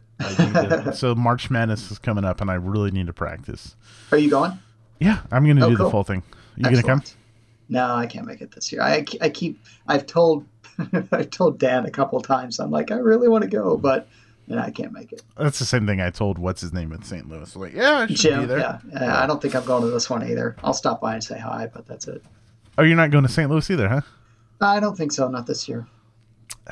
I will lose. I was telling Kat, I was like, yeah, so it's this date. I'll be busy Friday for sure. But I was like, I think for Saturday, I should be clear and I'll be out of the tournament so I can just go play. Like, I don't know. But, you know, I've also have only played two full ASL rules. So, and no vehicles. You know, so speaking of ASL real quick, at Historic Fest, we announced that the Summer Sizzler Hassle we're going to do is the new French CDG module. Yeah, which I know nothing about. I mean, I knew that it came out, but that's it. So Yeah. No, it looks good. It's a gorgeous map. Yeah. I've got 2 Hassle games here, and I haven't played either of them. That's another thing I want to do sometime this year. Probably Hatton and Flame, but I don't think I'll get Red Barricades out this year. But Hatton and Flames, I think, will happen. We could make that happen. You got to understand I'm a beginner, but I would love to play Hatton and Flames. Yeah. Oh, yeah. Absolutely. So that's it for, although I just spent a lot of time talking about ATS, there's so much more to dive into. I mean, it's just like ASL. But I do think we can get a pretty good grasp on it, and I think we can really compare and contrast and dive into it more this year. Yeah, World War II Tactical is a rich field, and there's other games out there now that, I mean, I'm not sure that I would enjoy it that much, but even a game like Undaunted, you know, I saw it at Miniature Market a couple weeks ago. It was on the Ding and Dent for like $18, and I thought about picking it up. All right, that's not a World War II tactical game. Well, I mean, I guess it depends on how much you broaden that category. No. Oh, okay. I haven't played it. I know it's a deck builder. I know it's World War II, and you're moving guys around on a little. It's not even hex and counter. It's like a brick pattern, but same thing. So here's what I have for us to look forward to in 2020. Okay. ASL, obviously, right? Yep. Advanced to Brook system. Okay. Then we go BRL 1192 Tobruk Deprogrammed, which is another reiteration of Tobruk, but I think it's easier. And instead of looking at combat factors on a tank, you just say, all right, this is this tank. Here's its effectiveness against this guy or artillery. Everything's covered, though. Okay. So if you're firing at a whatever, you have a result. So that's BRL 1192. Combat Commander. That is probably, like, if I was going to pick up something new that I don't own at all, that would be near the top of my list. All right, let's play it because I'm not sold on it yet. But okay. I keep rehashing. I don't think I played with someone who was that interested, so it never really worked. Okay, so that's 4. We got Band of Brothers Screaming Eagles. I will spend more time with, but I've played. Have you played that? No. I played... Is it different from Lock and Load Tactical? Yeah. Okay. I have not played Band of Brothers, and I played Lock and Load Tactical. Band of Brothers is the closest I've seen to ASL. It's probably closer to, I don't know. I'm probably, I don't know. It's maybe closer to ASL than ATS. Okay. I don't know. Now, I don't know. I'm talking to my ass there. It's got things. It has a lot of similarities with ASL and ATS because it's also impulse based. Anyway, so revisiting that, Fighting Formations is on the list. Yeah. Last 100 Yards. Yep. Which you and I both played. Right. But I want to get back to. The other one is Old School Tactical, which is the Flying Pig Games version. Right. Okay. And the last one I got rid of, but if I was presented a copy, like if someone said, you want to play this, is the Academy Games game. You know what I'm talking about? Oh, the Awakening the Bear? Conflict of Heroes. Conflict of Heroes. Yes. So I sold my copy. Yeah, me too. So, all right. So maybe that one's not on the list since neither of us own it. I mean, so that's what we're looking at. It was fine. You know, I mean, I wasn't. Did you play it? Yeah, I played it a couple of times. It was fine. You know. Okay. Well, you may have to carry that. Just a brief comment on that one because I know nothing about it. I looked at it. I was like, that's my brief comment on it. It was fine. If someone else, okay. And actually, I think they're reprinting that one right now, or at least maybe they just came out or something. It did, and that's my complaint. It's like, that game's been out. Granted, ASL has a rat, all that, but it's like, shit, this game's been out for 11 years. We're on version 3 or whatever. I mean, I guess one of the good things about that game, and I haven't played it, but it comes with a solo expansion that I guess, from what I've heard, has a pretty good sort of AI to play against. So. Yep. What seems like a pain in the ass to me is, all right, I have version 1 and I want the solo expansion. And it doesn't work. How do I piece that all together? Maybe it's clearer to other people, but I've never looked at it. And so when the 3rd version came out, I was like, that seems like a lot of work. I had the 2nd version, whatever, I'm done. Yeah. So that leaves us with, excluding Conflict of Heroes, I've got 8 World War II tactical games for us to tackle in 2020. This is what you signed up for. Now, Grant, some of those we've played, right? ASL. Yeah. ATS, Last 100 Yards. Yep. Lock and Load. I played Band of Brothers. Oh, yeah. So you'll have to carry. I looked at the Lock and Load stuff. I'm like, eh. But so it's pretty. We'll talk about it. That was the nicest thing I could say about Lock and Load, was it was pretty. But the covers aren't. Oh, yeah. Not the covers, but the counters in the map are. Let's talk about some featured games. So you played a game you want to talk about. I played a game I want to talk about. I just spent a shit ton of time talking about ATS. So why don't you go ahead and dive into Red Storm? All right. So there's this game. It's called Red Storm, Air War over Central Germany, 1987. I'm sure you've heard of it. I have. It is freaking amazing. I love it. So I first got turned on to sort of this series when I played Downtown last summer, which is... it's a Vietnam game, but you play, you know, North Vietnamese and South Vietnamese. It's the air war. You go in, you attack targets and everything. And instantly fell in love with the game, instantly heard about Red Storm coming out. And there's actually a third game in the series, too, called Elusive Victory, which takes place in Israel, so Arab-Israeli wars. All basically the same game, obviously slight differences, major differences in aircraft and SAMs and AAA weapon systems, all that stuff. So, but... real quick, yes. There's also the Air War over France. Right, that one. What's that one called? It is called, I just rated it, Bloody April. Bloody April, yes. I don't know anything about that one except that it exists, yeah. I honestly think the other ones will be way more worth anyone's time unless you have a specific interest in the types of plane in World War One. Yeah. Proceed, please. I agree. There weren't very good surface-to-air missile systems in World War One, so which is really Lockheed Martin. Yeah. I don't know if Lockheed Martin was around for those Patriot missiles. Yeah. So Red Storm, the game takes place in a couple weeks. It actually gives like the exact dates of the hypothetical war in 1987. There's no ground combat at all. There are ground units, but those units are mostly targets. So it takes place in Europe and Central Germany, and there's tons of scenarios. I want to say something like 30 scenarios in the book. Wow. And even just, I mean, I'm doing scenario 3. I've done scenario 1 and 2. I just played by myself solitaire, and scenario 3 we played a couple of times now, and I've played both sides of it. So as the defender and, you know, some scenarios you're actually sending planes across the border both ways as you get later into the war. But at the beginning, it's basically a surprise attack by the Warsaw Pact against NATO. So NATO sets up its ground units. It's got historical positions for, you know, armored divisions and artillery divisions and supply and headquarters and all this. And they've got historical locations on the map. It's also got some historical locations on the map for, like, you know, Nike surface-to-air missile systems and a bunch of others out there.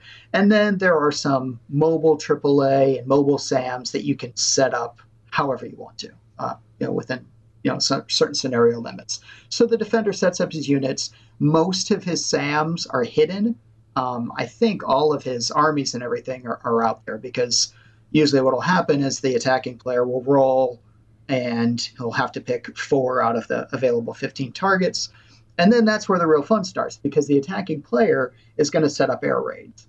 So you'll roll on an order of battle. You'll get certain kinds of planes. And they'll say, okay, you get, this is what a bombing package looks like. You get 5 bombers. You get two flights that are going to be suppression of enemy air defenses.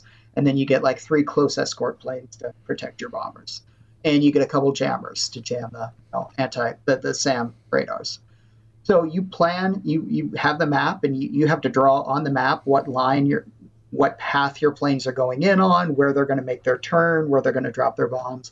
In addition, you're also going to pick the loadout of your planes. So I'm playing against Mitch tomorrow, and he won't hear this till afterwards, so I can say it now. But I know that I need to take out his artillery, his armor. I've got one supply that I need to hit, and the others are either artillery or armor. So I know that I'm going to be sending anti-tank cluster bombs against him, because those are really effective against armor. Against that supply unit, I'm going to be sending anti-personnel cluster bombs after him. There's all kinds of loadouts you can do. There's anti-radar missiles. There's you know, cluster bombs. There's laser-guided bombs. There's, you can do different attack vectors, and you can do lob bombs from like 3 hexes away. It's really, really detailed. Every plane has detailed specs as far as what it can carry, what its speeds are. And basically, any plane that's attacked with a bombing mission has to follow that path that you set before him. But I've got other planes that are doing suppression of enemy air defenses, the seed missions, so they can just go wherever I send them. The close air guys, they can go wherever I send them. Mitch is going to have a couple combat air patrols circling around. He's going to be able to send those wherever he wants. And as my planes approach his airspace, he's going to be trying to pick me up on radar, trying to get some missile locks.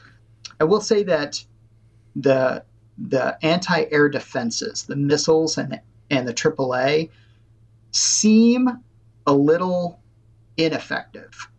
When I played against him, it's hard to get a hit. But what you can do is when you're shooting missiles at them, you can get their bombers to jettison their loads and go away, which is obviously more effective because then you're not getting bombed. So the planning on the game is really the best part of the game. And then when you're playing the game, not that it's not fun, but what you're doing is you're seeing how your plans work out. So it's really amazing. I mean, to prepare for this game that I'm playing, and this is only scenario 3, it's not the most complicated scenario. I probably put 4 hours of planning into this game. Okay, so when I played Bloody April, which is the only thing I have to compare against this, is you're taking off, you're climbing altitude, and you are crawling across the map. So functionally, what does this game look like? Like, you take off, how long does it take you to go hit his artillery? Basic speed, if for most aircraft, is either 4 is probably average, but 3, 4, 5. So if you're moving 5 hexes per turn, since you start, your bombers are going to start off of the East Germany map. So it's going to take probably 3 turns to cross the border. But during that time, I'm going to be sending in my seed guys to be taking out his missiles. So it's not like nothing happens for 3 turns. I want those guys to be delayed because I want to take out some of his SAMs before my bombers arrive. Okay, right. So what's going on the ground? Any kind of like troop movement or anything like that going on? No kind of troop movement or anything like that, but all of the, like I said, the armies are basically just targets. They do have inherent defense capabilities, and some of the mobile SAMs can move around a little bit during the course of the game, but for the most part, the armies are, the ground unit is having. Okay. The decision you do have to make, especially as the defender, is when to turn your radars on, because you've got a lot of hidden SAMs that the attacker can't see.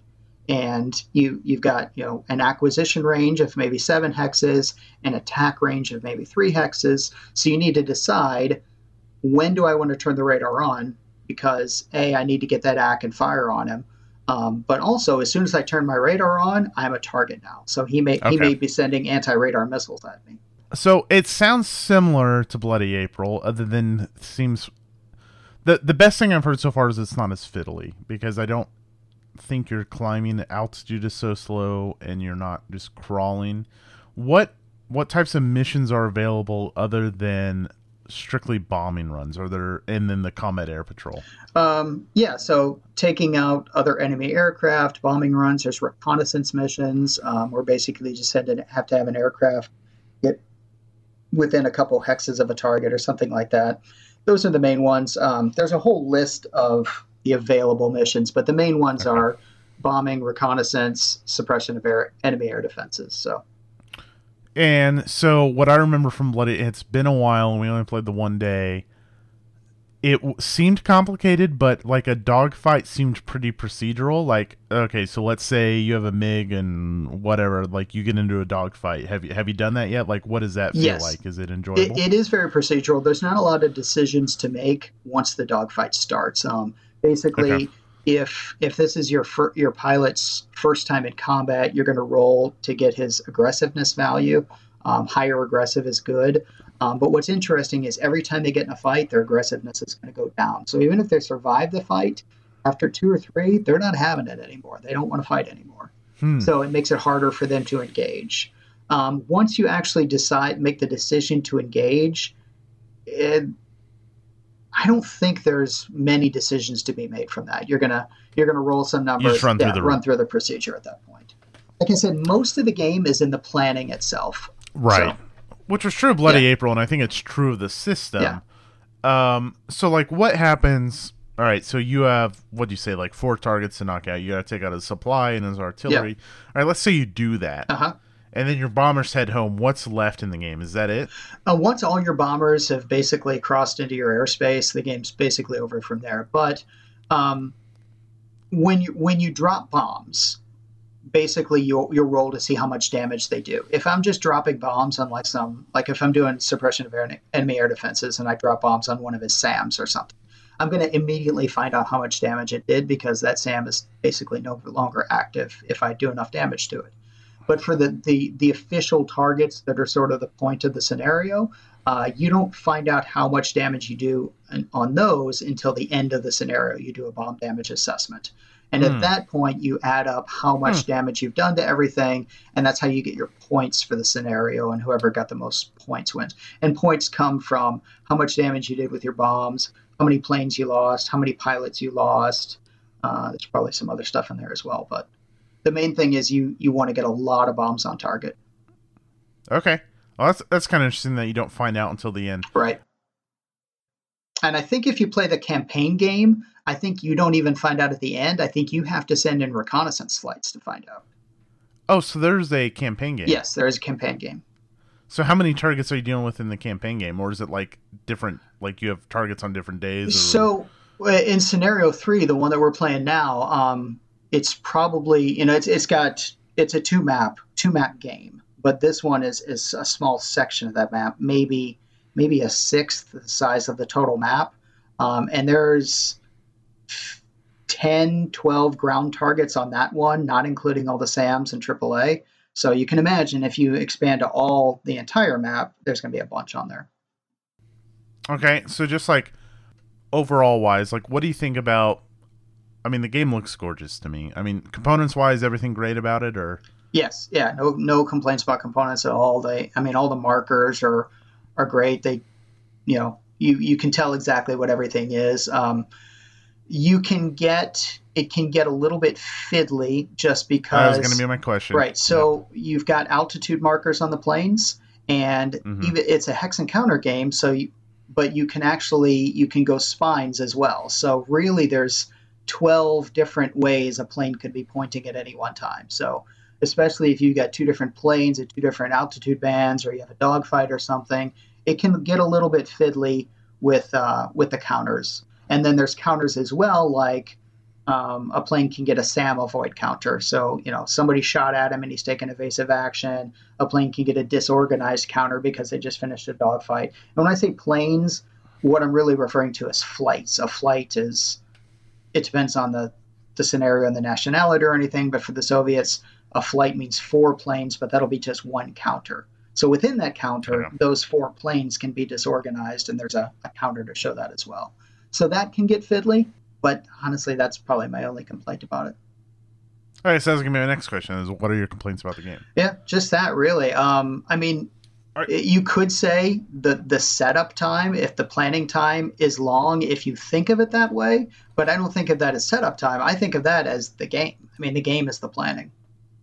Right. And so like when we played Bloody April, it's like really what you should do is plan on your own and then get together. Right. So what Mitch and I have been doing is doing most of the setup and the planning on Vassal, and then we'll get together to play it out. Oh, okay. Yeah. Are you concerned about replayability? No, not at all. I mean, there's a really okay. Yeah, there's a ton in there. There's so many. I really thought like with Bloody April, because in Bloody April you're basically running down like 3 different trench lines. Yeah. I mean and that's kind of it. Yeah, air combat in World War I compared to air combat in '87. Though I mean, there's so many different planes and so many different SAMs. Like I said, I think there's 30 scenarios in the book. So. And then if I get bored of that one, I've got Elusive Victory on the shelf, and I'll play that one. I also have Elusive Victory, which we should play. Yeah. I do want to add one really quick thing backtracking to ATS, and this is big, and I can't believe I forgot it. Okay, you know in ASL, when let's say you finish Prep Fire and Advancing Fire phase, you clean up all those markers, right? So you take off all the orange markers. Right. In ATS, all of your phases last the whole time. And so you have so many counters in your hex. It's like, it's a fucking nightmare. Yeah. Like, you should only play on Vassal. It was nuts. Yeah I love it. That's a huge complaint of that system. It's like, all right, I've got fire. Now they have movement markers, like, for crawling or doing whatever. And sometimes you're supposed to put the marker behind them. It's like, well, I've got 10 guys stacked, you know, butt cheeks to... crotch, you know, whatever. So it's like, how the heck am I going to fit 10 extra information counters? Yeah. Anyways, things like that are things to keep into consideration. Yeah, I love the color-coded counters. There is an interesting, speaking of counters though, there's an interesting sort of identification of the plane. So basically, when a plane or a flight first enters the map, it just shows up as a generic counter. And it'll have some sort of marker on there so that I know what it is. I've got a separate sheet that shows what all my planes are and everything. But at some point, you will be detected and you will flip over that counter to become, an identified counter. And then at some point, you'll be visually identified as well. And then at that point, they can tell exactly what kind of plane it is and all that. So there's sort of three different levels of identification. But those counters are never going to be on the board at the same time. It's always going to be one of those three counters. You're not moving three of them because, I mean, you are. So, like, let's say you have your flight counter and you have your altitude counter, and then you may have, like, your SIM counter or whatever. So that's, like, at least three. And and there's always going to be two. I mean, you could put it – you could put your altitude counter behind it if you want to. Sometimes we do that, but there's always going to be at least two counters for every flight, the flight itself and its altitude. Okay, so your one complaint, what – else stood out? Like anything else that really shined about the game? Like I said, I love the planning aspect of it. I like this idea of, we talked about the baseball games before, and I briefly mentioned a computer game. My brother and I used to play a computer baseball game. One of the things, I've never been like good at fast twitch stuff. So like playing sports games, and I was never that good at them, but I always liked playing the manager, making those decisions. And this kind of feels like you are, you're a general in the Air Force and you're planning the raid, and then you say, okay, go do it, guys. I really love that. So really, if someone's looking for, like, I mean, I don't think it'd be a bad choice if someone, like, said, hey, I want to play an air combat game. Hold on. I just knocked over a whole bunch of Okay. So if someone came to you and they're looking for an air combat game, maybe this isn't the best thing. I think it depends on what they want, because with no other information, if someone came to me and said, I'm looking for an air combat game, I think I'm going to assume they're looking for something tactical. They want to see planes flying circles around each other. And this is not that game. They're looking for a wing leader. Something like that, yeah. I'll tell them to play X-Wing. Yeah, exactly. Okay, so this is Cold War Gone Hot, so it's all fictional. Do you recommend any reading for it? When I picked up the game, the first game I read again was Red Storm Rising, but Red Storm Rising doesn't have that much air combat in it. I can't think of a good air combat book that really covers stuff like this. Okay, so this is East Germany and, like, what, Poland or what? It's Warsaw Pact versus NATO. So the NATO, you'll get... basically, when you play the Warsaw Pact, you're on most raids, you're going to sort of roll a die at the beginning, and you're going to find out if you're sending German planes or if you're sending Russian planes. I'm sorry. Geographically, where are we looking? It's right on the border of East and West Germany. Okay. Yeah. Okay. Yeah. The border runs through the middle of the map. So, but they do have different air sectors for the different NATO nationalities. So if you're in this sector, you're probably going to be going against Great Britain. If you're going against this sector, you might be going against the U.S. and so forth. Okay. Anything else you want to say about the game? Just want to play it more. All right. So I really want to dive into it. I've rehashed this several times. As soon as I played Bloody April, my thought was, I want to play this with jets. I want to blow shit up. I don't want to crawl, so this is awesome. I do agree with you. I think my biggest complaint with Bloody April is the actual planning rules left a lot to be desired in terms of, like, what the hell am I supposed to do for planning? And how specific do I need to be? Like in the World War I game, you're supposed to go take photographs, but it's not super clear on what you're actually supposed to do in the planning phase. So I hope that's alleviated in Red Storm. I do really want to play this game. Yeah, the rules are pretty detailed. I mean, the rule book is big, but a lot of that is because it does give, specific instructions on everything. There's tons of play rates. I think there's 7 play rate cards, and some of them are aircraft data cards, but most of them, one of them is a solitaire bot card.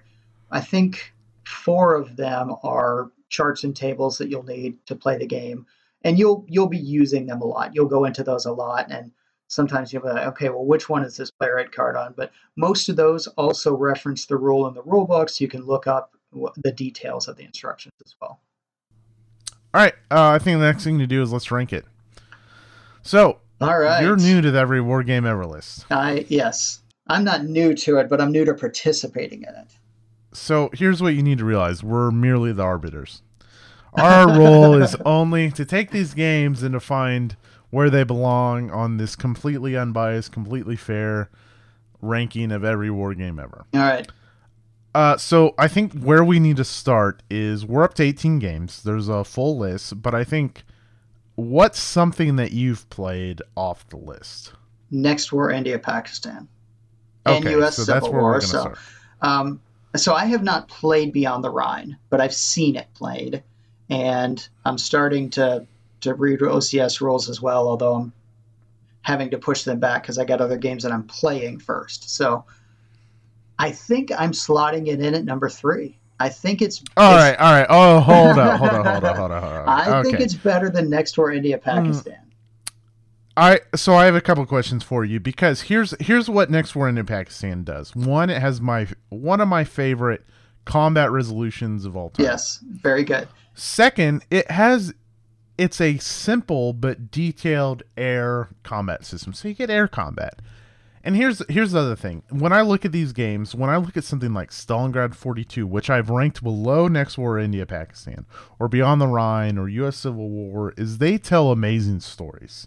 Okay, so when I'm playing Beyond the Rhine, I tell this great story of making it to the Rhine and, just trying to cross or, landing this beautiful airstrike against this giant stack of guys that they've left in strategic movement and left vulnerable.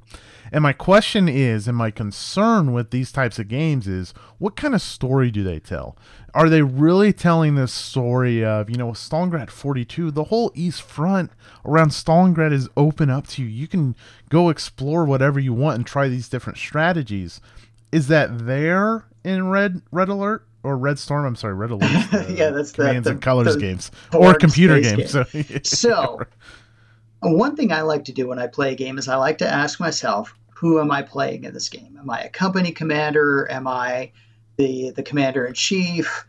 In this game, like I said, I'm planning that raid. I'm the general in charge of the air forces in Europe or whatever. And I like sitting in that role and having to hand some of it off. So that's the story that it tells to me, is making the plans and then hoping that those plans go well. Now, I will say, Next War India-Pakistan, I think I like this game better than IP. I don't like it better than Next War Poland. So. Okay, so one thing I've said is I've only played India-Pakistan. Right. And I don't think this is a knock against the system. I don't think India-Pakistan's the best game in the system. Now, a couple follow-up questions is the story different? All right, so if you're the commander in scenario 3 and you play it, and then you go back to scenario 3, is the story going to be the same? Or if you're playing the campaign, is the story going to be the same? In scenario 3, I'm sure it'll be the same. I haven't played the campaign yet, so I can't comment on that. But there is a campaign game where one feeds to the next. So okay. Now, one thing I know you've played is the Zokban. Yes. And you like those games, right? Yeah. I mean, I would say that might be my favorite operational series as of right now. Okay, let me tell you something. Stalingrad 42 is the best Zok game to date. And I will stand by that and defend that. See, I can't argue with it because I haven't played it. I do love Normandy 44, though. Okay, so is Normandy 44? Oh wait, no, not Normandy 44. I like Holland 44. That's my favorite. Okay, so Holland 44. That's your favorite. Holland is my favorite. Yeah. And you think Red Storm is better than Holland 44? I do. Yeah. I like this one better than Holland 44. Okay, and you like it more than Next War India-Pakistan. Yeah. All right, well, really, I'm at your mercy here. And that's the beauty of this list. It's not Rich's list. It's not my list. Yeah. We're merely arbiters. We're only finding homes for these games. And who am I to argue if the true spot for Red Storm is, golly, Rich, number 3? I mean, of these 18, I think that's where I would put it.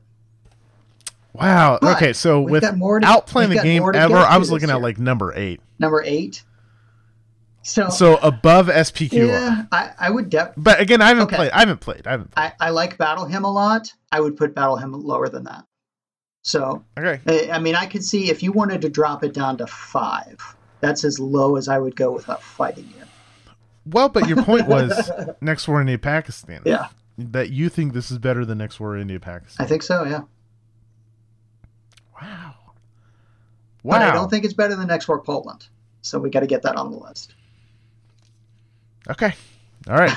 We're going to find a home for it right now. All right. Because I think the next game we talk about is something you haven't played. So number 3. All right, so that's going to come in below Beyond the Rhine, which I think is one of the best, but not the best OCS entries. I really think Korea is going to be my favorite. I've talked about that ad nauseum. Beyond the Rhine is fantastic. So we're going to do Red Storm, number 3, above Next War India Pakistan, below Beyond the Rhine. So what you're saying is that's the third best war game of all time to date. So far, out of 19 games. I think so, yeah. I'm going to stand by that. Okay, cool, fine. We will revisit this. We will. You will have to defend this when I finally play it. Okay, so I played a game, and this is a game. So this started with I wanted to play Here I Stand. And Rex came to me, and he says, hey, hear me out on this game. And he sold the pants off of Onward Christian Soldiers, which is a Richard Berg game covering the first, second, and third crusades.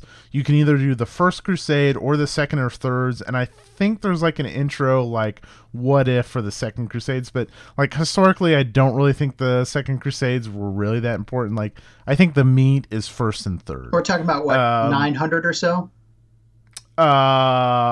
Late 1000, early 1100s, 1200s. Okay, got it. So this is a grand strategy game. Well, probably I would say strategy game. There's several armies involved, and the beauty of this is it plays 1 to 7 players. I wouldn't play this solo. I have no interest to bring it solo, but boy, this game is made for 6 or 7 people. We had 7 people planned. We had 1 player drop out, so we bumped down to 5. The problem with bumping down to 5 is that makes 2 players control the Crusaders. I think this game is meant to be played with 4 different Crusader factions. So you do have to have all factions, even a lower number of players? Yes. So there are 4 Crusader factions, Northern Franks, Southern Franks, Sicilian Normans, and the Germans. And then there's 3 Muslim factions, Southern Syrians, Northern Syrians, and I think it's like Mosul Turks or something like that. And basically what happens if you go any less than 7 is someone ends up playing a couple different factions. At 6, you just combine the Syrians, and I think it works okay. The problem is the Crusaders have these weird victory conditions. And so what happens is after you play through a year of the game is the Crusaders need to declare their victory points. And usually it's like Jerusalem or Antioch or Aleppo or whatever. But it doesn't make sense if I'm controlling 2 different factions, I need to set 5 different victory points for each of them. So I mean, they could be the same. Do you have to go by, like in Here I Stand, if you control 2, I think you have to go by your lower of the 2. Is that the way it works? No, it's like, all right, so let's say I set 5 cities as the Germans. For each of the 5 I don't capture, I lose a point. But all the others are worth points. So like Aleppo's worth 15 points or something. So let's say I just take Aleppo and then I miss my other 4. I have 11 points. Okay. So the weird thing about if you have 2 factions is you take that total and you divide it by 2. But you're also missing a bunch of cities because you have to pick 5. It's a really, the scoring with less than 6 is an issue. But let's get back to the game real quick. Okay, so did you play with 6? We played with 5, which was my complaint. Here's the deal. So I like this game a lot. Let's just cut to it real quick. As soon as we were done, I was ready to get back into it immediately. And so our 5th player left about halfway through. He had something else going on. Again, we had planned for 7. It just didn't work out. All of us, we were down to 4. I think all of us were like super into like, oh, you could do this, or we could refine the game like this. So this is a Berg game. It's got some rules issues. That's the first thing to say. Like the rule book is ambiguous or problematic at parts. But I think if you went into the game with the majority of players knowing it, that you just work that out beforehand and you'll be set. Have you played Genesis? Yes. Okay. Good. Yeah, I have. How's this compare? Better, but I actually really like Genesis. I think one of the problems with Genesis is the factions aren't balanced in Genesis. I think this is a little bit more balanced. Okay. The beauty of this game is the Sicilian Normans only have like 30 strength points. They don't get reinforcements for the game. And attrition is a bitch. And so you need two plays of this, because the first play you're going to learn about attrition, and you're going to learn about attrition hard. In my first turn, my first two turns, I lost 10 ASPs between my armies. Yeah. And that's like an eighth of my army for the game. I'm done. Like, that's 10 guys. I'm never recruiting them back ever as the Crusaders. How long is a turn in this game? Is it a year or? It's like a couple months. A couple months. Okay. Yeah. You're commanding an army. You have two leaders. You have an overall, like a 4-star and a 3-star. Your 4-star at all times must have more ASPs than your next lower ranking general. Or it's not a general, but your leader, right? The deal is you want the lower ranking leader to have all your strength because they're a lot better. They can do a lot more. But you always have to have the majority of your army with your big head guy. Why can they do more? Is it like, okay, so they have a campaign rating, and then they so your attrition is based off movement. So let's say I'm activating Baldwin the First, and he's a 2/4, and the 4 is his number. I need to roll under to do more things with him. So I activate him for movement. I can stop. I do a movement attrition, which basically you total up how many guys were you moving with, how far did you move, what's the weather like, and then you. If you're over 14, after you total everything up, you subtract 14, you have to lose that many SPs. Remember, the Crusaders never get reinforcements, so movement attrition is a bitch. Technically, you can, as the Crusaders, enter the map and go straight to Jerusalem on the first turn. But you have to take all these attrition points based off every point you enter. It's a point-to-point game. It has an attrition value. So you can go as far as you want. You just have to take attrition. Okay? I like that. But let's say I stop. Okay, so I move 8 points, and I've got, weather adds 2, and I've got 40 guys with me, and so my attrition is 14. Okay, I don't take any losses because 14 is the number. I don't know why it's there, but that's the number you need to hit. I can re-roll with Baldwin. If I roll under a 4, I can start moving again. So you can move along, take your attrition, reactivate, move along, but you have to hit under that number. And so it's kind of like a pressure luck, like pause, gather supplies or whatever, models, and then keep moving. And so he's better because he's got a 60% chance, whereas your main guy is probably like a 4-3 or something like that. He has got a campaign rating of 3, and so you have a 50% chance of continuing on with him. So what is that modeling that the guy, the higher-up guy has lower stats? I think that they were just better commanders. So, like, I think Baldwin... So it's historical figures they're modeling? Yeah. So So with the Germans, Gottfried's the head guy. But Baldwin, I think, was really the guy that showed the initiative. Baldwin also became the first king of Jerusalem. So, like, I think overall he was a better military leader. And each faction's a little bit different. I'm trying to think of what I'm trying to say here. So, like, the Northern Franks have 3 leaders. And, like, they're... top guy isn't really that bad, but he's also more expensive. So how you start the game is you draw a chit, and that gives you, let's say, 10 resources. Okay, then you're going to buy cards for the different leaders, and how you activate is this card deck. So let's say I buy 2 Gottfried cards and 1 Baldwin card. Okay, well, Gottfried costs 4, so each card is 4 and 4, that's 8, and then 1 Baldwin he's a 2, that's 10, and then those 3 cards go into this deck we shuffle. When that leader comes up, you can activate them. So, the better guys are cheaper to buy than your main guys, and they can move more. Does that make sense? Yeah. Okay, so that's how the turn works. You buy these cards, you shuffle up your deck, and then you're going to activate all these leader cards, and that's when you can activate. And so you can activate them for movement, and let's say you move into a victory point city, you can then conduct a siege, and you lay siege to the city. There's also all these event cards, and so like you can introduce fleets, and there's plagues, and all this stuff is going on. It's what's interesting is... Right. When the Crusades started, obviously the main goal is Jerusalem. Well, shit, as the Germans, you can say, whatever, I'm going to go found the county of Edessa. Screw you guys, I'm going to start my own kingdom. You can do that, but really as the Crusaders, you have to work together. But fuck it, you can attack each other. Yeah, that's actually what I was just about to ask, is how much interaction there was between the two sort of common factions, or Crusaders and the Muslims, or whatever the other three are called. There's seven of you, only one of you wins. Yeah. So even if the Muslims are doing great, well, it's too bad. If the Southern Syrians hold Jerusalem and Damascus and something else, like, they're probably going to win, right? Yeah. Because they're all on their own and they hold the most. So what's interesting is when the Crusaders, let's say we all siege Aleppo. So the Germans are there, the Northern Franks are there. Well, you have to agree who's in command. And so you're like, fine, all right, the Northern Franks can command. Well, the Northern Franks lay siege, and let's say they get it down to one more point. If the German card comes up next, the Germans cards can say, all right, I'm going to lay siege of the city, and the Germans can run in, which is, that's how it works historically. The rule was, like, it's basically whoever got there first was the one who got the spoils. Hmm. And so that's kind of like, either you agree, and then you say, all right, the Northern Franks can take the city when they get it, or you can say, now we'll work it out, or you can make whatever deals you want. And you can make deals with the Muslims.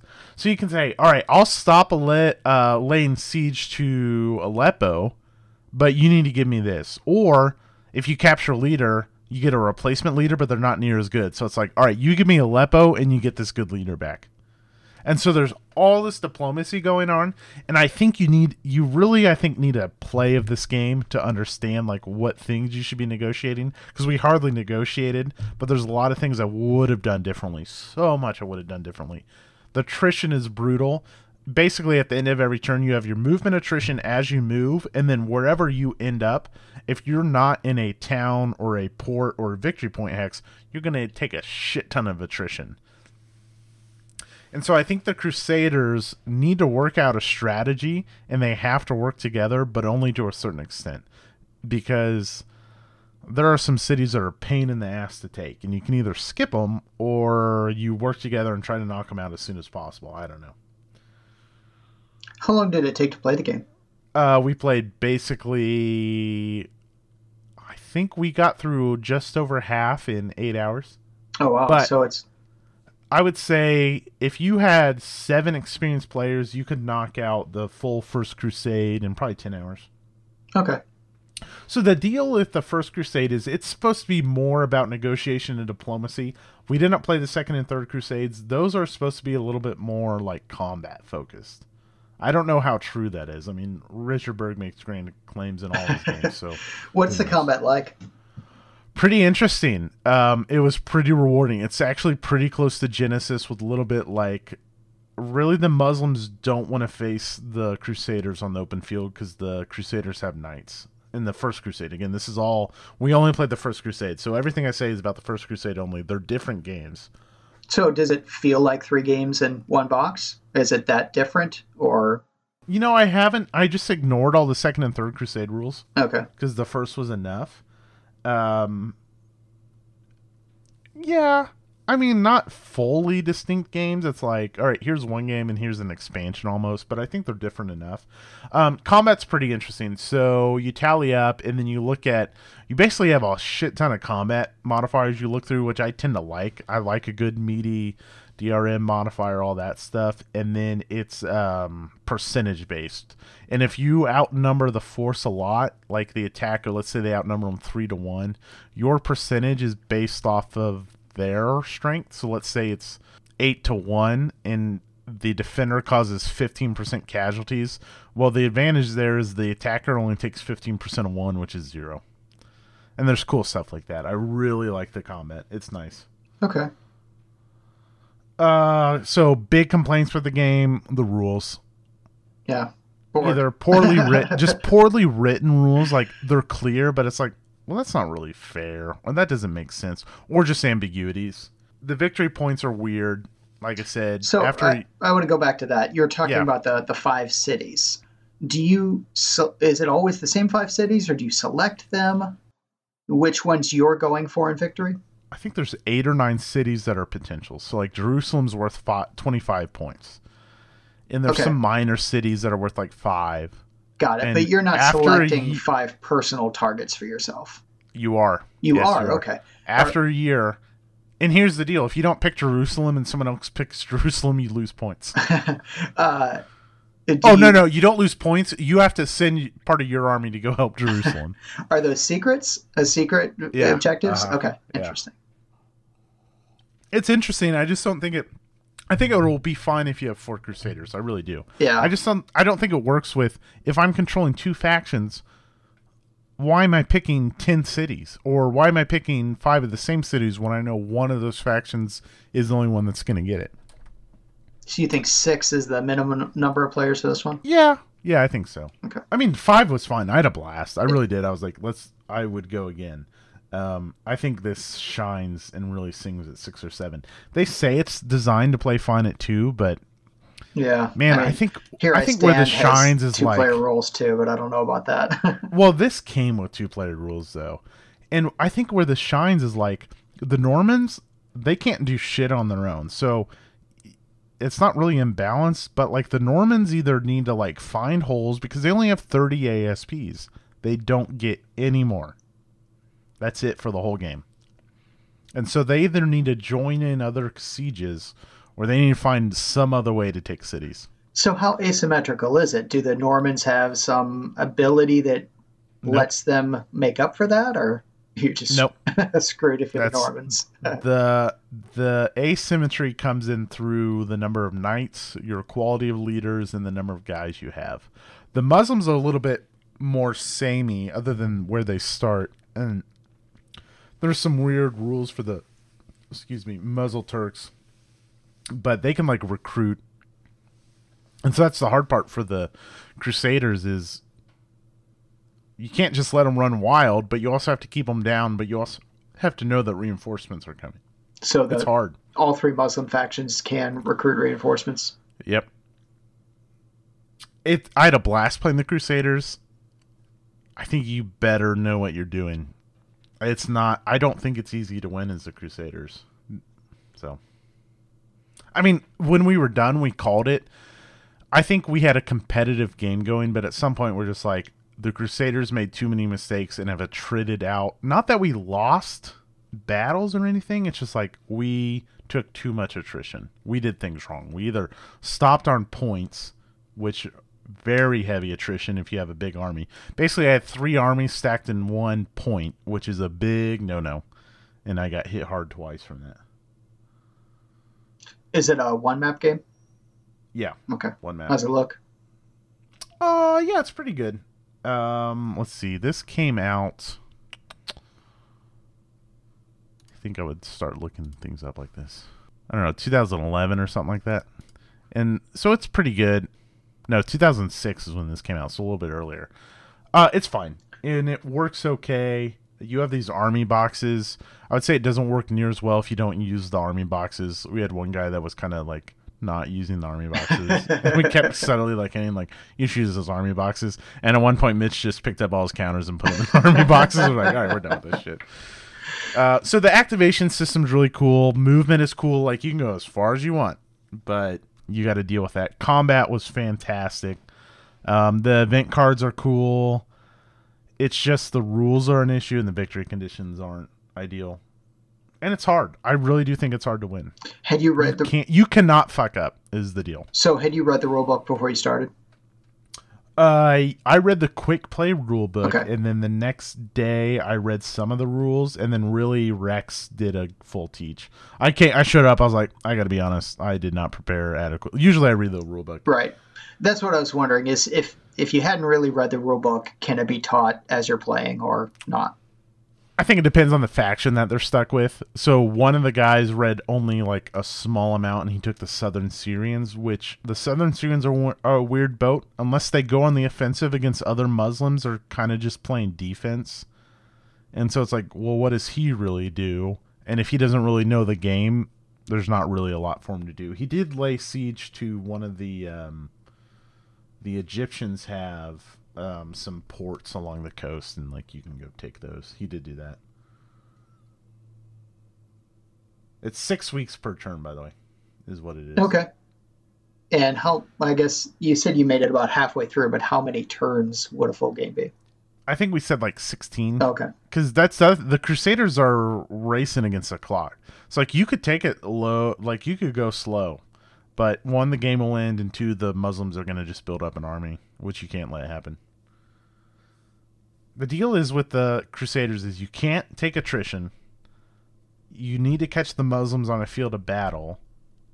You need to keep their numbers down.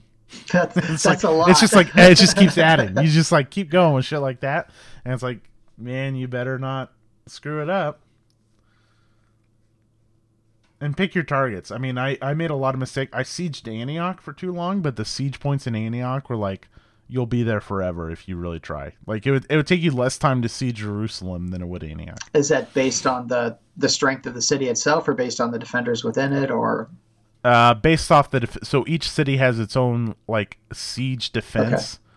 And the defenders are in there, and they can basically run sorties out. But once the siege defense falls, if you get through, the whole defense falls, and they're all dead. You can let them go. Like, you can make deals. So, like, if the siege defense falls, so let's say you siege Jerusalem and there's a stack of 20 guys, and then you're like, all right, yeah, you can all go, but you need to give me this city. There's resources in the game. They're not super valuable. They're, like, not even worth mentioning. They're such a small piece of the game. So, it's good. It's got some problems. Yeah. But it's also one of those games that, like, wow, what a story. You know, like, I had the Southern Franks and the Germans, because I set out I wanted to play the Germans because of Baldwin the First. And the Southern Franks, I finally took a city after I gave up on Antioch. I took Hama or something like that. It's basically south of Antioch.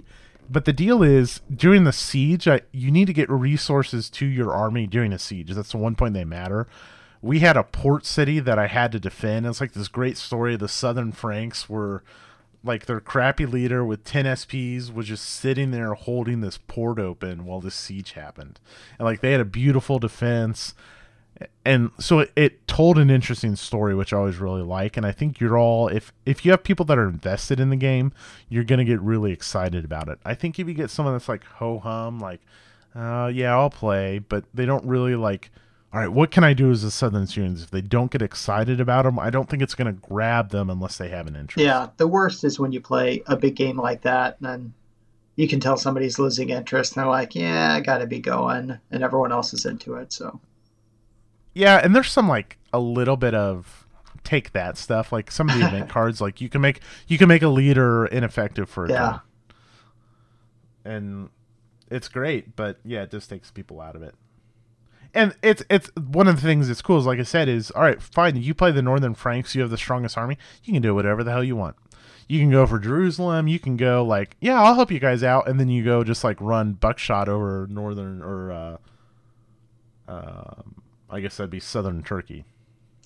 So with these big experience games like this, one of the questions I kind of ask myself with these is, if I could play this as many times as I wanted to, as often as I wanted to, like how many times a year would I play this game? So if you could play this as much as you wanted, how many times a year would you play this? I'm really high on it right now. So that's kind of hard to say, you know, because like right now it's hitting all the notes for me. Gosh, you could probably play this 3 or 4 times a year. Yeah. Cool. I think not get sick of it. And that's without even experiencing the Second or Third Crusade. Which in the Third Crusade, you get all kinds of cool shit. Like, you get Richard the Lionheart and Saladin and, like, all the Frederick Barbarossa. Like, you get all the big guys in the Third Crusade, you know. But, yeah, I think you could really... If you had 7 people that wanted to play, you get your money's worth from it. So, one of the things I want to talk about real quick is recommended reading for it. So... like I said, the Crusades, that's not an area of history for me that's really caught my attention. This game focuses primarily on the First, Second, and Third Crusades. Actually, that's all it focuses on. With a really, I think, the focus being on that First Crusade game. I think that's the game that's their draw. So when we said we were going to play this, I started reading The Crusades, The Authoritative History of the War for the Holy Land by Thomas Asbridge. This is... an 836-page book or something ridiculous like that. It's super approachable. It makes the Crusades an interesting topic. It spends a good amount of time on everything, so it covers all the Crusades. You could read the first, I don't know, probably the first half, his first through third crusade. They spend a lot of time on Saladin, maybe almost too much. I think he goes out of the way to cover the Muslim side. Like, that's one of his objectives, more so than the Christian side. But I really found the first and third crusade content, specifically in this book, very, very interesting, very readable, which I think says a lot for the Crusades. I think it was written in, like, the late or early, like, 2010s or something like that. I was told, and I didn't confirm this, that he wrote a much shorter, bigger picture Crusades book that's like 300 pages. That's Thomas Asbridge. So I definitely recommend that book in print or audiobook. The audiobook's really well narrated, super easy to follow. I'll have to put that on my list of things to try out. Was it Mitch's game? Did he bring it? No. Okay. We were kind of like, hey, we want to do this. Will you join us? So I don't know, like, what your interest level is in the Crusades. I think having an interest in this particular area of history really helped. I think if I, like, didn't have the historical background, I wouldn't maybe not be as high on this because, again, like, my Crusades was like middle school, man. It's been a long time since I went back to the Crusades. That book helped. I would go there. I have probably 5% left in that book, and when it's done, I'm going to give it 5 stars on Goodreads. Yeah. If I read the book, I'm sure that I would immediately want to jump into the game just because I know myself. So you can find a deal for the game. I didn't pay very much for it, but I was like, shit, I will offer a game to this for someone to design the Vassal module, and then I went to go price it out. It was like $100. I was like, just kidding, because that's a little steep for this game. It's not super heavy. It's really not. It's just the rules are kind of a mess. So, where does it land on your list? Okay. So, all right, here's what I'm looking immediately. It's better than SPQR. It tells a better story. As much as I like the SPQR game design and, like, the tactical ancient stuff's fine, all you're doing is advancing lines at each other, right? Look, when you play SPQR, I think you're really going to like it. It's just, like, it's tactical ancients, you know? Like, yeah. There's not a whole lot of excitement. There's some cool shit in this. Here's where I start to struggle.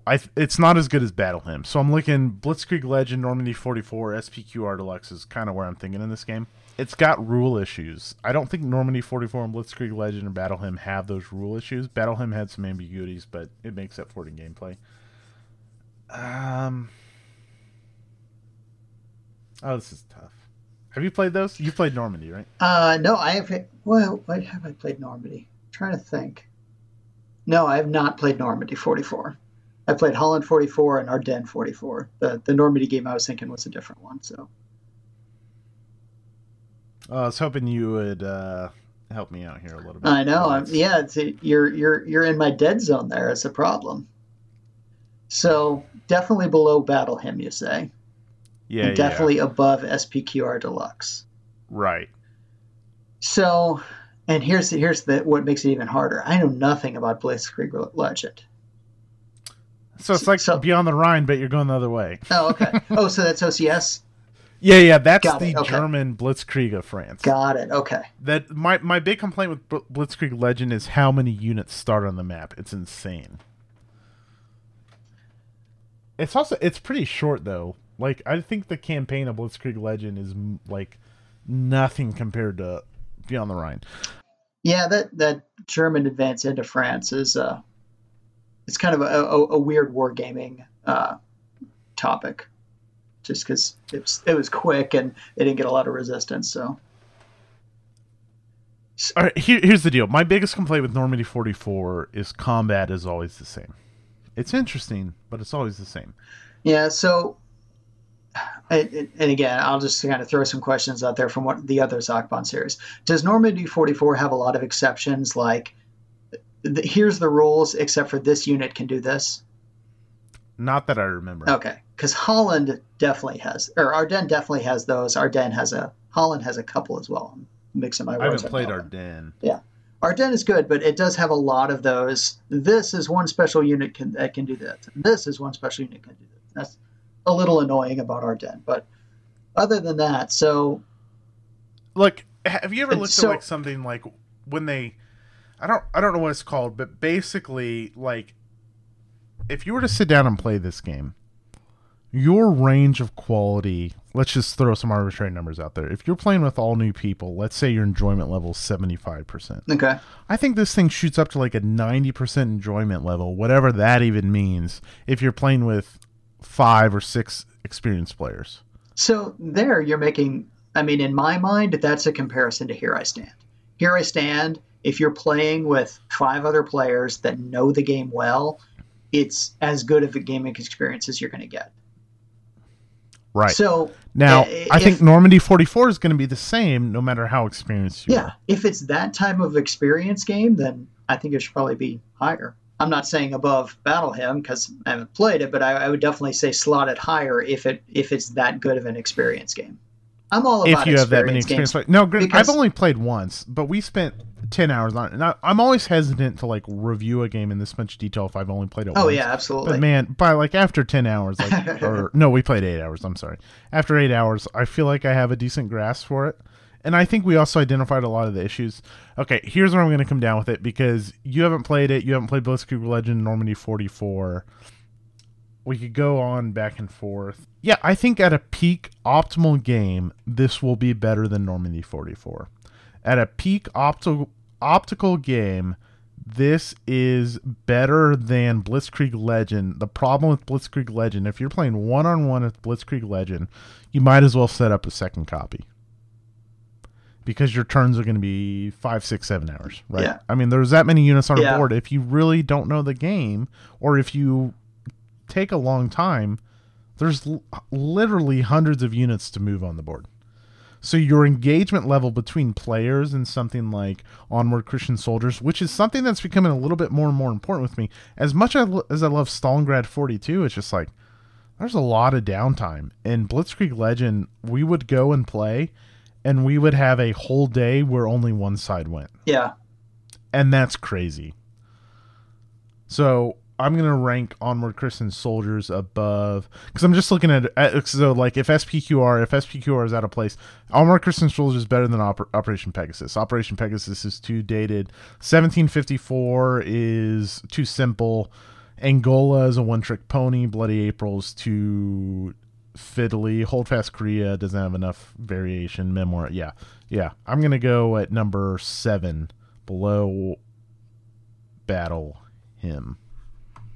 Seventh best game of all time. So far. It's on the list. It's official now. All right. So here's what we talked about. We were talking about if we could get, because I bet you would do it. I would do it. Mitch would do it. I maybe could convince Rex to do it. That's 4 people.